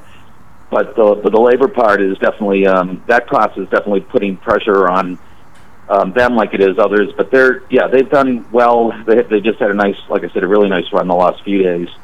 Um, and it's a nice stock to own because it's generally not going to perform in line with the market. It's it's uh, you know it, it it sometimes follows small caps, but in general it it does its own thing. Well, the other question is a little more difficult. Uh, it says that you uh, talk a lot about you know the economy is slowing, and uh, you, know, you talk a little bit about that, that British band that was in. Uh, you had to get, had to go into euros to get. Or not, I'm sorry, the the Ford band that you had to go Ford. into euros, or you had to go. I think it was euros, not the pound, but you had, you had to base to a currency transaction. And I guess the question is because I'm always sounding like uh, you know you be careful about the market here, make sure you're hedged. That do you, do you think we should just get short and get long the euro? I, I, don't, I don't know. I mean, it, we go up and down so damn much. I, it's hard for me to just get short and stay short. But a couple times when we've been up, I've done some diagonals to the downside and actually have, have won more than I've lost there. But uh, we got caught on the last one because we didn't we went one way up, but we had like four in a row before that. But uh, would you recommend just well, the euro is up to 100. It was 197 last week, probably when this question came in. But is this time to just get long the euro and get short the market? Yeah, I mean, one way to do that is to buy the, you know, would be to, to go long, um, say, these Ford bonds where you're getting 8% right now, um, which is certainly more than you're getting in the U.S. dollar denominated um, equivalent. Uh, and, and it's because you're taking that currency risk. But you're getting paid for it uh, Well, with the yield. So that, that, you know, the extra yield helps, helps offset some of that currency movement the the thing that what you want to be um, it might be like say think of it like as a hedge on your entire portfolio. So if you have some exposure to the euro, um, you know if you had some exposure say to the Canadian dollar, um, you can do that through you know by owning corporate bonds because some of the offset will be in the additional yield that you're getting. So we're thinking, and gold and silver, which I know we've talked about in the past, are also they haven't done a whole lot but they probably will have their day um, coming, you know, in the future, in the near future, and you want to still have those positions there. I think to um, to be ready for you know the dollar to, to reverse track, um, and it's been so strong for so long, and I know we've just had that little bit of, um, you know, we've had a little bit of movement recently, but you know, based on where we are um, and where we came from, I think it was at 1.4 to one Yeah. um, with the euro, and now we're like at, we're even basically. So it's I would say um, it would be a good time to diversify by currency, but but I'm not a currency person, so I wouldn't necessarily buy the currency outright. I would buy it through, like I said, buy buy a corporate bond and buy a company that you like that you that's going to be around, like a Ford, and hold it and get that extra yield to offset that extra currency risk. The the, the question um, actually speaks to a lot about you and I have sort of the same personality about this stuff, scary as it may seem. I mean, if, if I'm somewhat bearish, I'm going to try and find the most bizarre spread diagonal of some kind where even if I'm wrong, I can somehow wiggle out for a break even somehow if I use all my skills. And if I'm right, you know, I'm willing to take a double and not a home run. And I think we both feel sort of the same way about the dollar. I mean, you certainly haven't, and, and, and you immediately went for some kind of a bond where even if even if you get clunked, you're still going to be okay. That, that's kind of our personality. And once in a while, some of the listeners just said, "Damn it! If you two guys are, are bullish on the thing, just let me know. Should I buy it?" you know, uh, people don't have our personality. Let's put it that way. They just if, if, if I'm bearish, they just say, let's just buy some January puts and go sit somewhere. I mean, and let right, them come, yeah, I mean, you, but you, you want to have enough exposure that you're that you're going to be able to participate on the Yeah, upside. I mean, yeah. I think we've done the right thing in this environment. We've been fortunate in this environment. Our style has worked really well, and I think it's going to continue to work I- really well too. going forward because of the you know just the great amount of uncertainty, and also I mean it's pretty clear that when you start seeing indications of of you know like what happened with you know I, we can we can cite several earnings disappointments that we've seen recently that have raised concern, and we have more coming. I mean, there could be another one at the end of the day today when um, what is it, Amazon, Apple, and Intel What's, all uh, reporting. So, so I think being ahead of the game and, and, and being hedged and and um, you know taking a more conservative approach makes a lot of sense. And and again, as we've talked in the past, when you lose, it's not as symmetrical. Trying to get back to uh, to where you were, where you started, is is it's not a symmetrical um, situation. You know, if you lose ten percent, you got to make eleven percent to get it back. So it's it's. Uh, I think this is a good time to be conservative, but I also think it's a good time to be invested. Um, we we talked. There was another bond that that we mentioned briefly, um, and this would be a little more. Uh, you know, this would be have a little more um, juice than than the Ford bond, but um, Pitney Bowes, which is an old name that most people are familiar with, and you know the stock really isn't anything special, um, but they do have a bond that matures in March of 2024, so it's a year and four or five months. Um, four and five eight coupon, and you can get them for 11% right now. And so 11% for a year and a few months, you know, 15 month bond is is pretty attractive. What's their rating, And man? th- The rating's like a, right on the edge, though, of, uh, of rated, right? The rating. Yeah, well, they're, the S and P has them as double B minus, um, but I think Moody's has them as B three. Uh, they're what does yeah, that They, mean? I would say their you know their stock rating is neutral. So if the stock rating was negative, I would say, stay away from them. But they're you know I think they're going to hang in there for you know a year and a half. They do have a lot of debt, but that's you know you're you're getting paid eleven percent. You're getting paid for for that. The um, some of the other names that we've talked about in the past, like SVC and OMF and ADT, those names have actually run up. So they're they're trading closer to five percent now, five or six percent. You're not getting paid as much. The high yield, you know, market since we started talking about it is actually the spread is narrowed. Um, like as of today, it's at 480, which is the average. And the reason for that is just that default rates are very low, and the spread on high yield is really reflective of the, of the probability of default. Case of, of Pitney Bowes, I really don't see default um, in the near term. I mean, there could be something that happens over the next year or so that that impacts them, but we're we're getting in at a pretty low price. So we have, um, you know, it's just one that you watch very carefully. So that would be one that has a little more, you know, if you do want to take a little more risk and stay, um, you know, stay, I wouldn't say on the conservative side, but stay in a bond rather than, than being um, long the stock, that's a good name for, for some extra yield. What, uh, this year, high yield is uh, where where U.S. corporates and the bond aggregate are down 20% year to date. High yield is only down 13%. So it's actually outperformed. Uh, high yield has outperformed the mar- market, the bond market, and I think it will continue to over the next year. It's a, it's a you know when you want to have it gives you exposure to the market and you know some uh, upside potential. And as rates continue to to go higher, the high yield is going to look even more attractive because now you're going to be getting nine or ten percent on a higher quality high yield bond, um, and that's a pretty good return. You know, that's a pretty good Dan- return to lock in. So Dan, what troubles you? I'll bounce this off you. You know what's troubled me the most about these earnings is, is not so much the companies that are clunking. That I think both of us expected. I mean, uh, this meta, I, I, I somehow, someplace, somebody's got to start. I'm not going to go through this because I ran about it yesterday. Somebody's got to change these tax laws Yeah. because I mean this, th- you- this not being able to go back on capital gains and only three thousand. This company is got has two point seven billion shares outstanding and are down two hundred and fifty bucks this year. That's massive amount. What's that? Seven hundred billion dollars. taking a lot of money out of the system already. Exactly. And uh, not to mention the buffoons on the corporate board bought back one percent of their shares. Would they lose on that? Thirty billion. Yeah. I mean, any, but I'm, you know the thing that's it's really sort of bothering me here, Dan. And I again, please counsel me, counselor. The companies that have done well, the only reason why they're doing well is they're sticking it right up your behind. General, Yes. General Motors Yeah. had, had had a good year. Their their cars are up ten percent. Not to mention the dealers are charging over MSRP to get the damn thing. This this Merck is Merck is uh, had earnings and they're trading uh, up a buck eighty four. This Keytruda is up twelve percent. It's his cancer treatment. I guess it works on melanomas or something. Ten thousand bucks every three weeks. and that's and, and I know I agree with you. I, and and uh, you know what I was saying earlier too is that the top line for some of these companies, the revenue you know stream has actually continued to increase.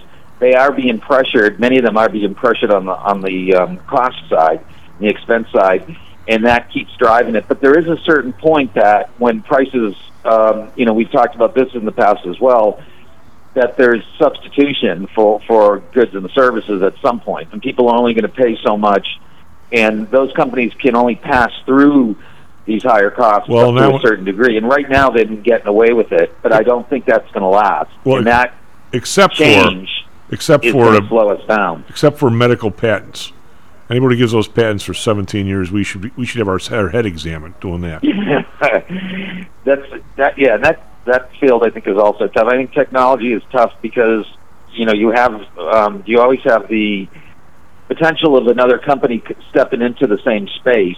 Um, you know, pun intended on the on the MySpace and the Meta, and now there's TikTok. So you, and I think the same can happen in, in healthcare, especially in biotech, where you have a you know a company that may have a patent on a particular um, you, you know uh, medication or uh, you know research or whatever, but then suddenly somebody comes out with something that you know is similar enough, but but but different enough, and so you, you, you do take that risk when you're looking at at least the smaller companies in those spaces.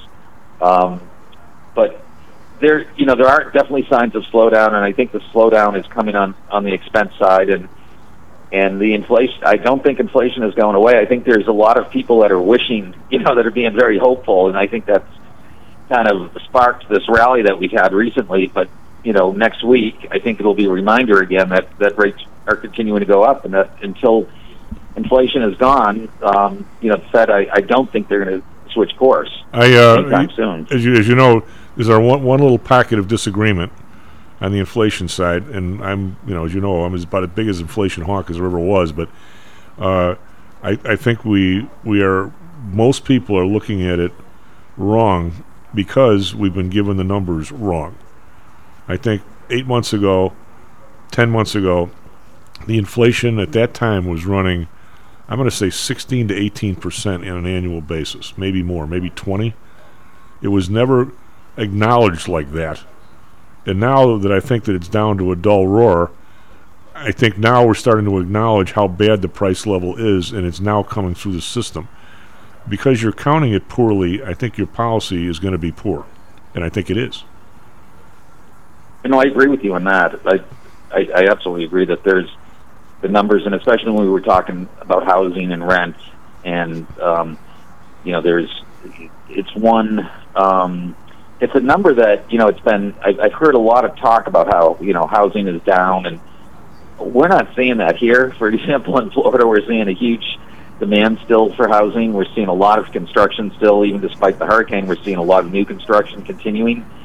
Um, the sales office in the development I live in is um, packed every day. Um, so there's there's there's um, peop- there are people out there that have uh, are still you know there's still demand, and there are cash buyers out there that aren't going to be impacted by the market, or people who are selling homes up north.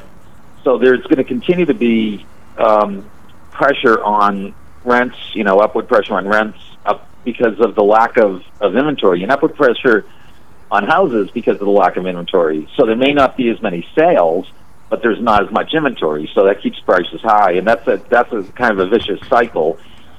So I don't think we, you know, I, I don't think we're going to see any major softening there, despite the fact that you hear that, you know. And I agree with you that the news, that the information that we're getting isn't necessarily that accurate, or, or not necessarily that reflective, maybe, of what the true situation is. Well, you, uh, two things. One is um, the McDonald's. Now, I'm going to ask you this: you and I love the market. We, we love. I mean, it's our life. We love this stuff. We love the challenge. We love handling other people's stuff better than they can do it themselves. Uh, it's that's how that's what we are. We're in slightly different areas, but that's what we do. And I, I always thought that if a company did well, it was good for me and everybody. Now I absolutely do not have that attitude. I, because I, I see the economy is struggling so damn bad that as soon as somebody says they're doing good, I'm saying how, they, how are they finding a way to screw somebody? I, I'm thinking the same thing I exactly. mean, I mean McDonald's uh, is Yeah. up a bunch, and they now how many places other than McDonald's closed down? The competition that you and I are see, are seeking has been decimated to a certain extent. Uh, Russell, our professor on Wednesday, I don't know if you ever listened to him.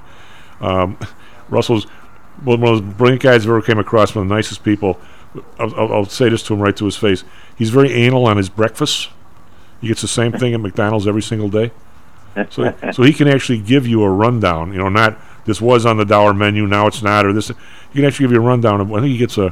Does he get an egg McMuffin, potatoes, and coffee? About how much it's up in the last two years. He gets the same thing.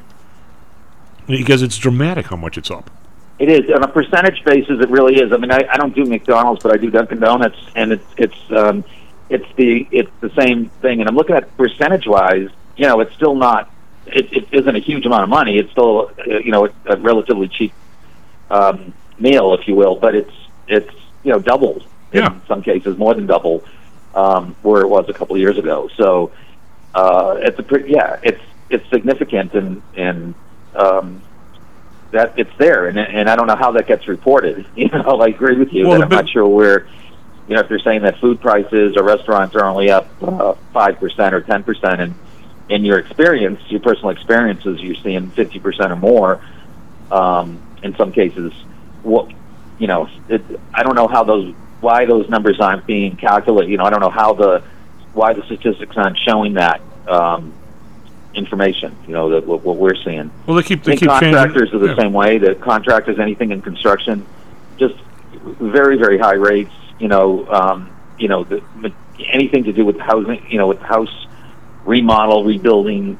Those rates have gone up substantially, and I'm thinking more like 100 percent. You know, over the last few years, and Dan, we only had a couple minutes. Do you, do you think watching these areas, and, and if you and I were in government, of course, even if you were in government, even if you're in the Oval Office, you've only got 24 hours in the day. That that's if you work hard, right? Uh, I- I don't know how you even the amount of studies that I would like to find out. I mean, one thing I would certainly like to do. We had uh, earlier in the week. Uh, uh, we had a kind of I'm going brain dead on, on people's names.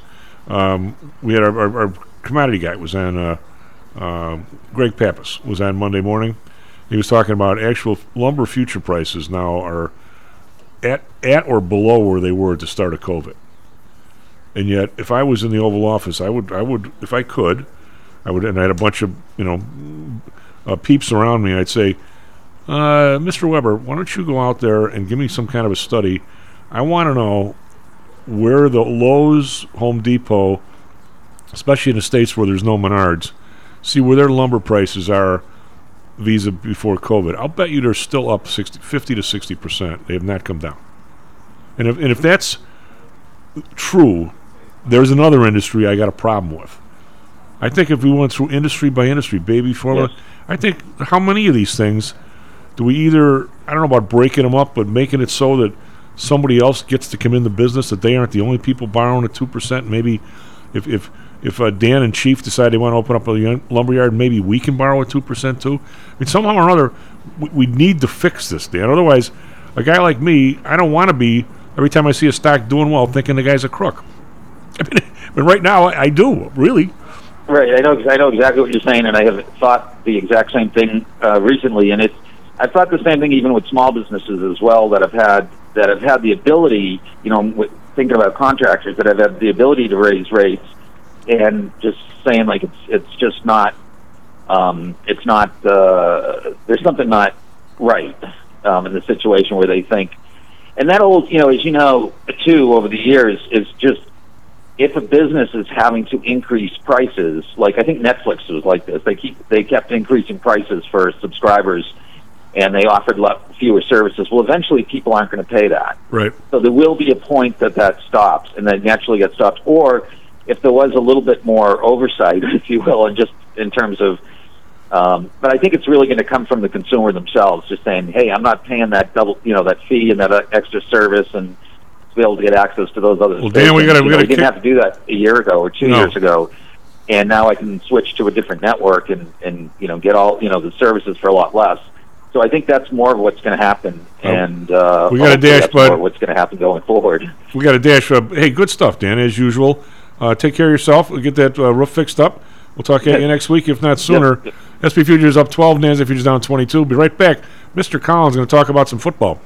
How much confidence do you have that your investments will make you wealthy? Do you truly know the odds? Welcome to Luckbox, the control freak's guide to life, money, and probability. Luckbox shows you how to factor in the likelihood of success before you commit to an investment or any other life decision. Your brain is smarter than your gut, and that's why you owe it to yourself to read Luckbox. We've made it easy because Luckbox is free for one year at luckboxmagazine.com/jocks. Each new issue dives deep into the current investing climate, separates the signal from the noise with timely, actionable trading ideas, and equips you with savvy investing tactics you don't already know. All while exploring how to live your best life through music, spirits, food, sports, travel, fitness, and a whole lot more. Luckbox is the essential magazine for proactive investors who are hell-bent on controlling their financial futures. It's for overachievers and alpha types who don't buy into Wall Street's investment gurus. It's for mavericks who believe in life, luxury, and the pursuit of happiness. It's for you. Smart investors don't bet on possibilities, they play the probabilities. Luckbox is $7.99 on newsstands, but you can subscribe for 10 free digital issues at luckboxmagazine.com slash jocks. Don't rely on luck. Get Luckbox at luckboxmagazine.com slash jocks. Hello, this is Tom Howell, the Chief. We've talked a lot on the show about risk and suitability, about how your portfolio should match your age, income, and risk appetite. It's been hard for investors to maintain that suitability in the last several years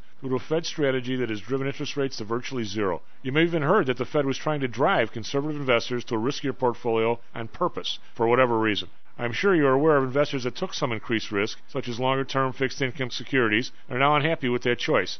PTI, we've always stressed total portfolio risk awareness and tried to minimize chasing returns in a tough environment. Well, now it looks like maybe interest rates are moving more towards historical levels.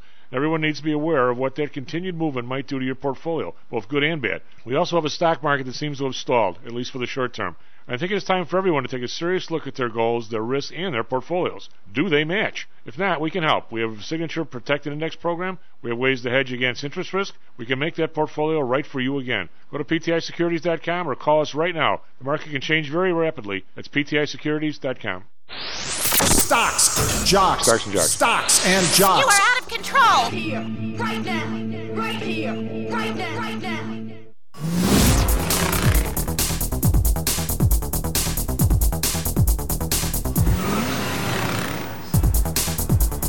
Low North Bay Stocks and Jocks. Tom Tomau, Mr. Matt Weber on the board. SP Futures up 12. NASDAQ futures down 21 as the GDP came in at a 2.6 accelerated, uh, better than the 2.3% expected.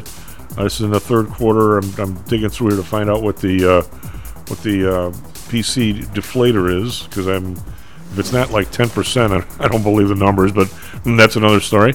Um, over in Europe, we've got uh, DAX down 76.6%, FTSE up 3, call that flat, CAC around down 32.5%, so slightly down over there. A little bit of a mixed bag over here in Asia.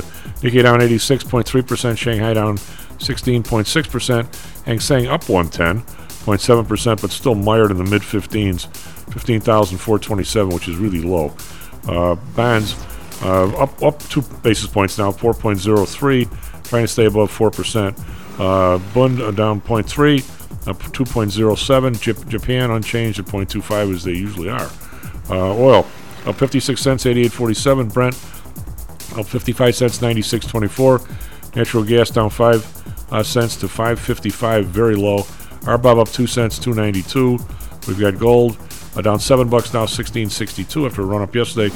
Silver down 12 cents, 19.36. Copper down 3 cents, 3.51. We got Bitcoin down 131, but still in the mid 20s, 20,620, about $1,000 up this week. And we have the U.S. dollar at exactly one uh, one euro. Well, not exactly, but pretty close. And the pound's up to 1.15. Maddie, what do you got for us? Traffic, weather, sports. I'll try and find this deflator. 35 minutes past the hour. Good morning once again to everyone out there. We're off to a pretty good start here on a Thursday morning. No accidents or issues to report on any of the area expressways on the Illinois side. Uh, we do have a disabled vehicle as you're crossing the Indiana border on 8094 eastbound just before US 41, which is Calumet Avenue. That disabled vehicle is blocking the left lane. So as you're heading eastbound into Indiana just across the border, you'll run into some delays navigating uh, around that disabled vehicle. But back on the Illinois side, Dan Ryan, I 57 and the Bishop Ford, normal traffic volumes there. Same for the Stevenson. The Eisenhower uh, I 290 is our slowest moving expressway as you're heading into downtown. Edens and Kennedy traffic building, but no accidents to report. Only crash in the area is out in the western suburbs. Carol Stream uh, on Army Trail Road at Route 53, which is uh, Road. There is a crash, but everything else all quiet out there. Weather today, a uh, cool but sunny day today, a high of 53. Right now it is mostly cloudy and 42 degrees downtown. For our Phoenix listeners, sunshine with a high of 80 today. Right now it's clear and 56. In sports, the Bulls are 3 and 2 after blowing out Indiana last night 124 to 109. Blackhawks were off. They're back in action tonight hosting Edmonton at the UC. Puck drop at 7:30. Hawks are 4-2 and 0. Surprising good start for them. The Bears made news yesterday trading Robert Quinn to the Eagles for a fourth round pick. And Thursday night football tonight, it's the uh, Tampa Bay Buccaneers hosting the Baltimore Ravens at 7:15 Central Time uh, down in South Florida. That game uh, will be carried on Amazon Prime Video. Chief. Do we have Colin? We do. Hey, bud. We do. Good morning, Chief. How are you? I'm doing good. Uh, How you doing? I'm doing good. You hear? Uh, I don't. You probably didn't listen on Tuesday, but Joel is in one of those uh, pools where you, like a gazillion people in it, and you all pick one winner a week you're sure of. Oh yeah, the survivor pools. Yeah.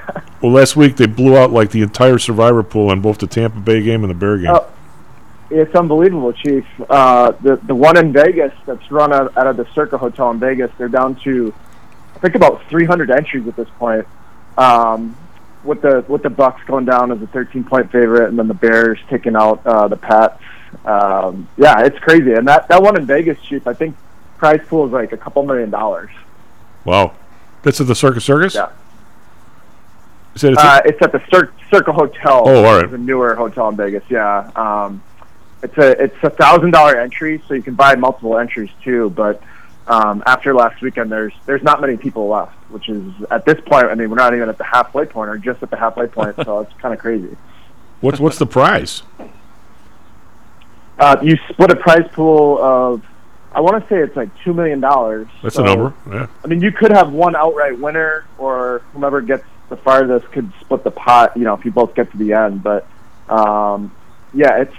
I mean, obviously pretty intense. And if you if you had the Bucks last week, or you had the Patriots, you're feeling pretty good about yourself. And then nope, you're you're basically gone. I think I'd stick with Detroit. That's who Joel had. Is that oh? Is that right? He had Detroit, so Oh. he's still in. Huh. That's interesting. All right. So what do you got, bud? All right. Um, well, I'm still looking my wounds over that, that Bears win, too, over the Patriots, Chief. I took some crap from my Chicago buddies, uh, as I deserved. I, I might not have handled it in the, the best way uh, on uh, Monday night, but uh, big win for the Bears. Um, but no, let's start on the college ranks real quick. So tonight, Chief, contain your excitement, but we have a, a game in the Sun Belt Conference that I really like. Um, we're going to take the Louisiana Lafayette Raging Cajuns on the money line um, at a good price of about minus 115 over uh, Southern Mississippi. Uh, real quick, ULL, um, they've been playing really good. They've had three three straight covers and two straight wins. One over uh, a Marshall team that beat Notre Dame a couple weeks ago. They were a 10 point underdog, beat Marshall by 10 points.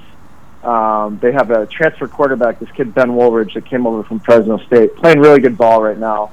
Um, so this is basically a pick 'em game, but I think Louisiana Lafayette will uh, will take care of business tonight. And then also in the college ranks, uh, I think this is kind of unfortunate for Illinois folks.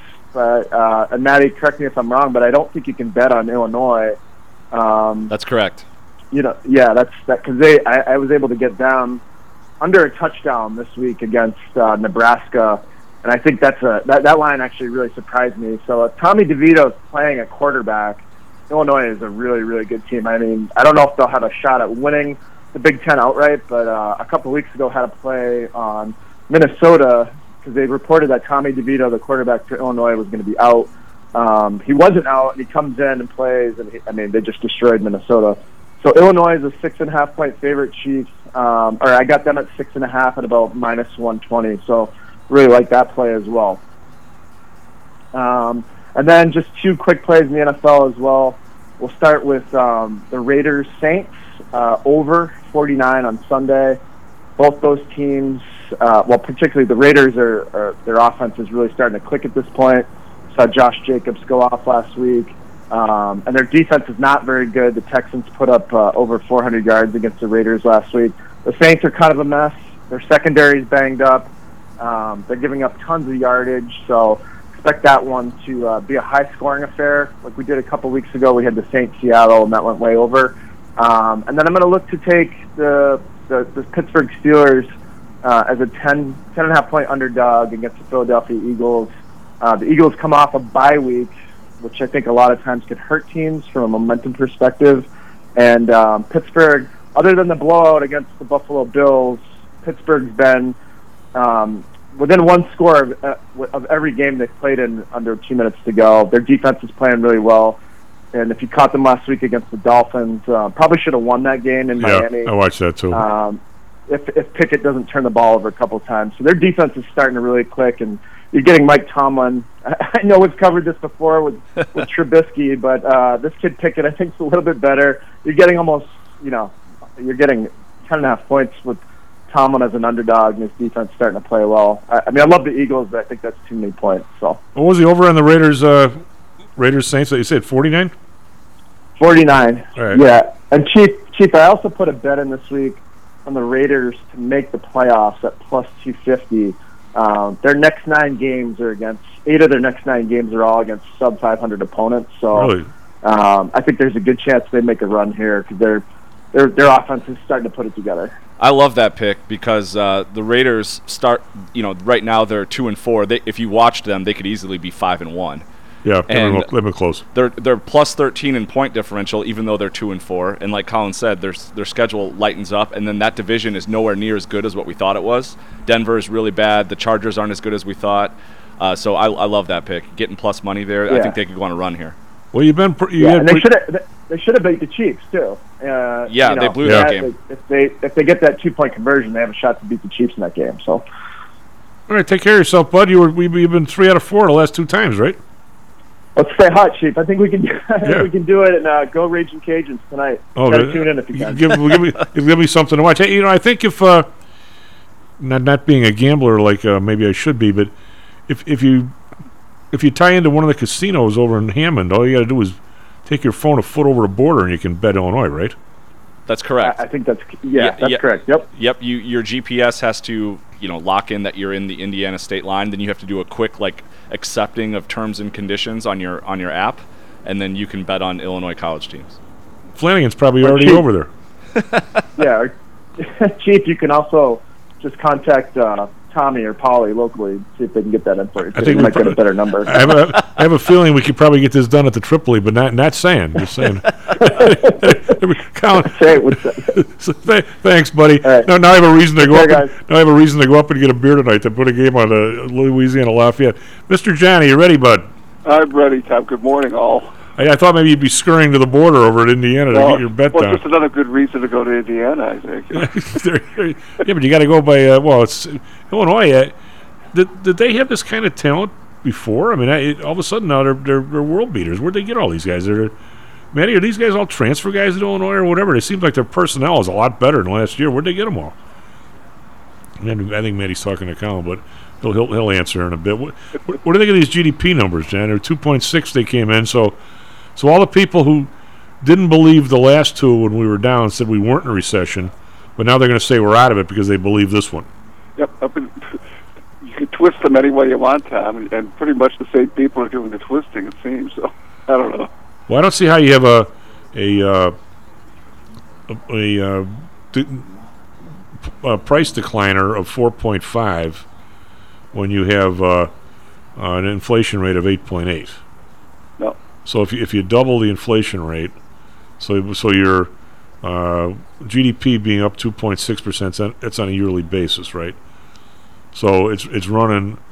So that's what is that per quarter? That's divided by four gives you what, 0.8 Yeah. per quarter. And if your and if your inflation's running uh, eight percent a year, that's two percent a quarter. So that puts you negative. If you if you, if you ask me. So Uh, they don't add up to me.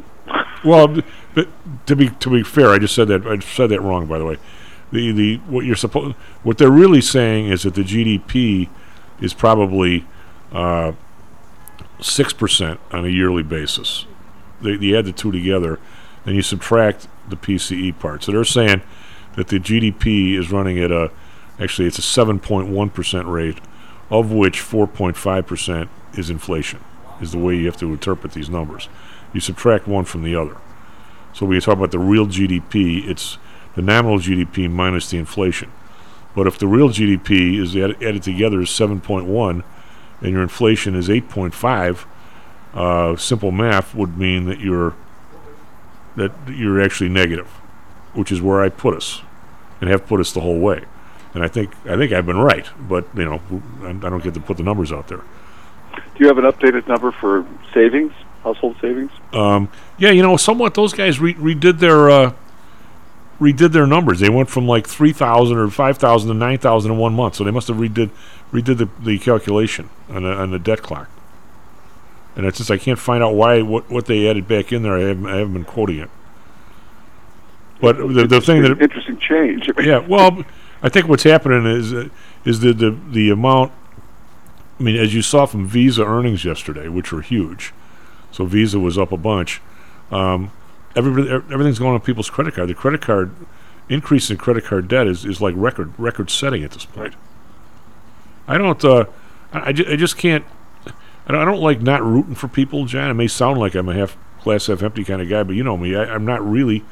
But now this thing where every single time you see, do I really think that Visa having a really bang up quarter is good for the population? I don't. I don't think so. I mean, It I, doesn't translate to me. no. You know, I, I, I can see how people, you know, it's it's traditional that they get squeezed by these places. Um, and I've noticed, you know, there's there's, there's a kind of eff- effort it seems now. I've noticed a kind of shakeout in um, the credit card business, and maybe maybe Matt has some insight into this. Actually, Matt knows an awful lot about it. recently, I've noticed that there's been a, a shakeout in this, you know, the servicing of particular accounts, and the places like Citibank um, is you know getting its foot in the door with a lot of other retail places that traditionally had their own credit operation. Um, they took over Sears. Now they're taking over Macy's. It looks like, from what I've, I've gotten. Well, is that- recently is with anybody- an Email. So th- there seems to be a kind of grab here as a way of gobbling up, you know, the servicing part of it. And I don't, I can't think offhand what this means for the average consumer, other than you're just maybe getting screwed by somebody else. Well, let's ask him. Matt, are you with us? Yeah. Um, is is uh, does does is any retailer big enough to do their own credit processing now? You know this. I mean, obviously Sears used to, Marshall Fields used to. Uh, does anybody do that anymore? Or they all just pile into a Mastercard or somebody? As far as I know, they all pile into a, a Visa or a Mastercard or an American Express. Doesn't mean they're not capable, but I don't know if the juice is worth the squeeze. So they don't have their own employees doing this stuff. You know, you don't get a the Marshall Field bill from Marshall Fields anymore. Obviously, Marshall Fields Right. doesn't even exist. Yep. I guess depending on the account you have, because you can still get like a Home Depot consumer card that's just good at Home Depot, but you can also get a Mastercard. You can do that now at, at Sears too. You can get a Sears Mastercard that's good anywhere Mastercard is accepted. Well, just um, I mean, you, but we could we could have a Stocks and Jocks Visa card, and it'd Right. say Stocks and Jocks on Right. it, but that doesn't give us. I don't. Home Depot doesn't do their own processing. Wasn't Target like the last one, Mitty? Even Target had like a Visa logo on it, didn't it? Yeah, but I'm saying uh, they're not that they're not doing the processing. No, but that that's changed since we've been doing the show. weren't they the last big ones to, to pile over? They got hacked, and then they. Is that the reason they did it? I don't know. I I always thought those Target credit cards still had a Visa logo on them. okay. Yeah, I'm trying to think. I mean, who- it's you could be right, but I No, think I'm just, I I'm just wondering who'd be the last one. I know, I know, I got, uh, uh, I got talked into. They gave out so many free prizes. Believe it or not, I have a Bass Pro Shop card that I never use because they gave. What how's- logo's on that one? It's um, um Capital One. Okay, there you go. It's uh, so of course uh, I, I brought the big all the the tchotchkes back, and Audrey and her friend Sarah were there, and guess what? I got like no tchotchkes. I got the credit card. So they took one of them took the the mug, one of them took something else, and I ended up with a hat that doesn't fit. So.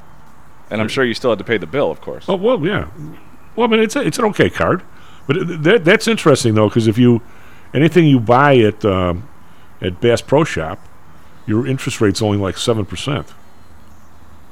Where, where anything you buy anywhere else is the usual whatever eighteen or twenty, whatever the hell it is. Right, they got re- rewards programs and everything Yeah. for the use of that card. I mean, Sears had that, you know, a long time ago before they had any kind of Mastercard link with it. But uh, it was an incentive to, to buy products sort of in house, and you get a break on the price. Well, if you if you decided you want to go in and get buy the you know a three thousand dollar uh, outboard motor, you're only paying seven percent. You don't have to go get a separate loan.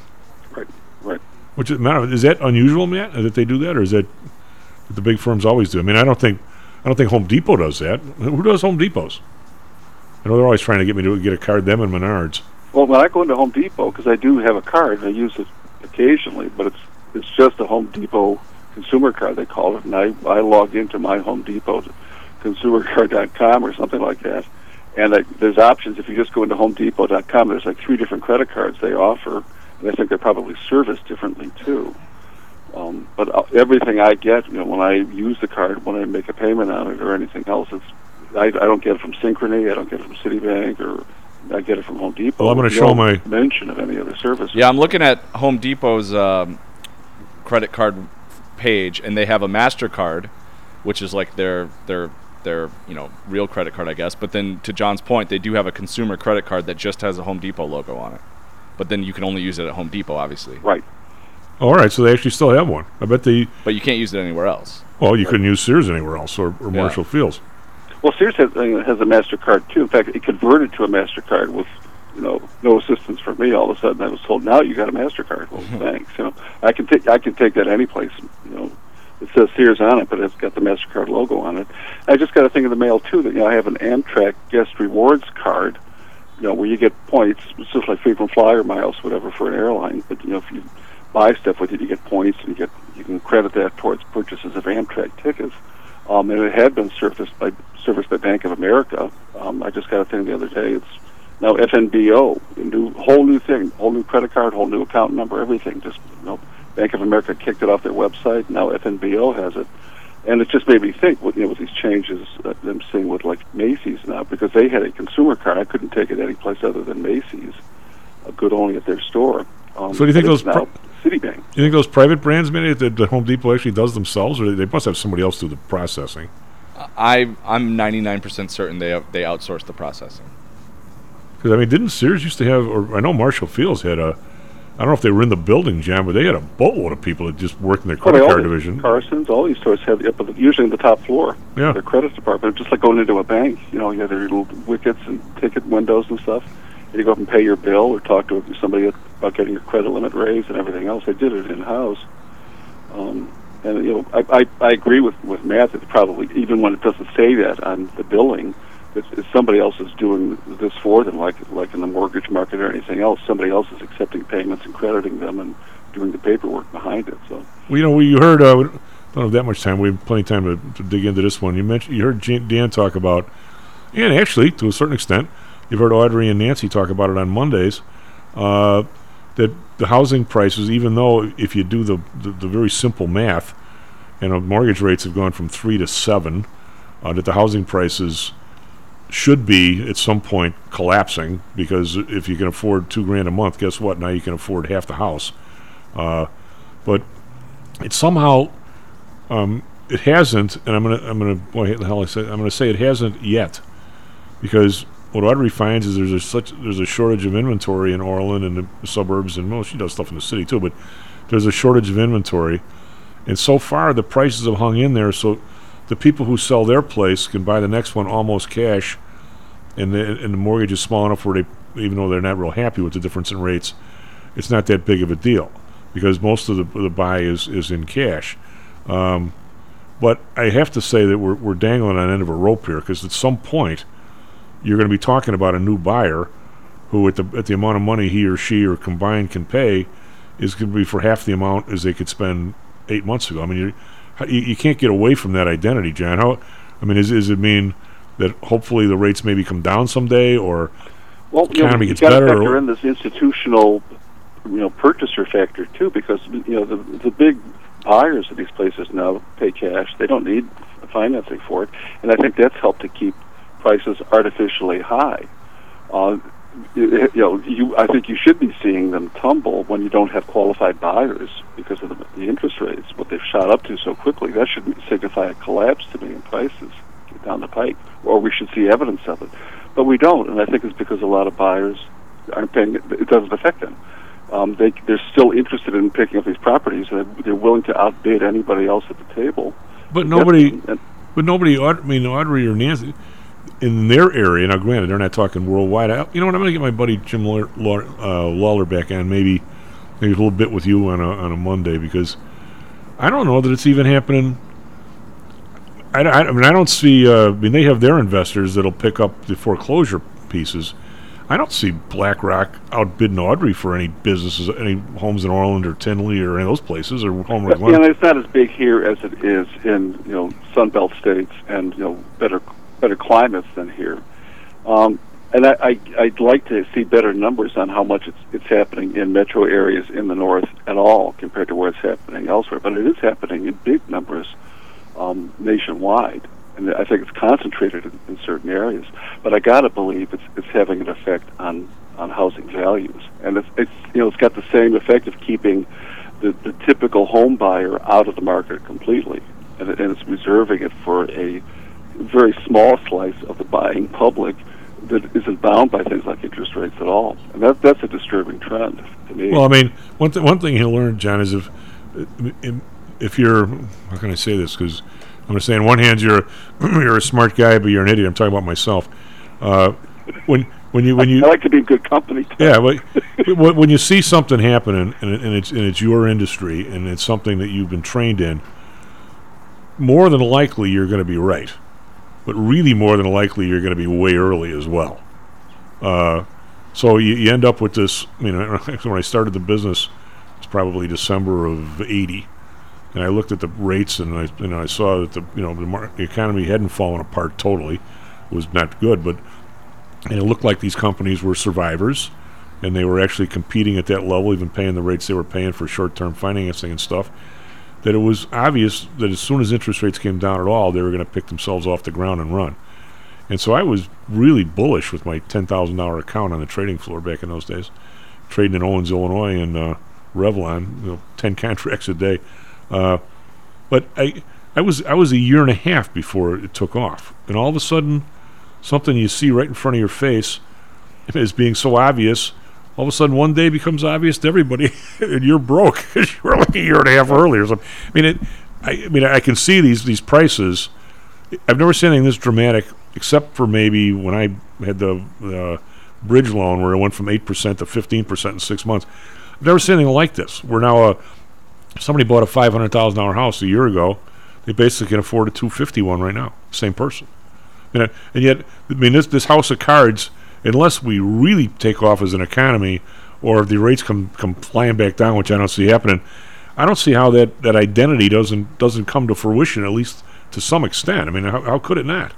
No, I noticed just around here um, a, a far greater number of for sale signs, which doesn't tell you know, the story other than anecdotally, you know, in this particular area. But there's a lot more for sale signs still up on people's lawns. After I would have thought they would they would begin to disappear because there, there shouldn't be that many people you would think, as as Audrey and Nancy have said, looking for a house after school has started, you know, Yeah. weather's getting bad and everything else. But I, I, I got to believe that a lot of these sellers are, in for whatever reason, in tough straits, and they they need to get out, and they just can't find buyers. Either or either either they look like pretty good properties. They look like they've been well maintained.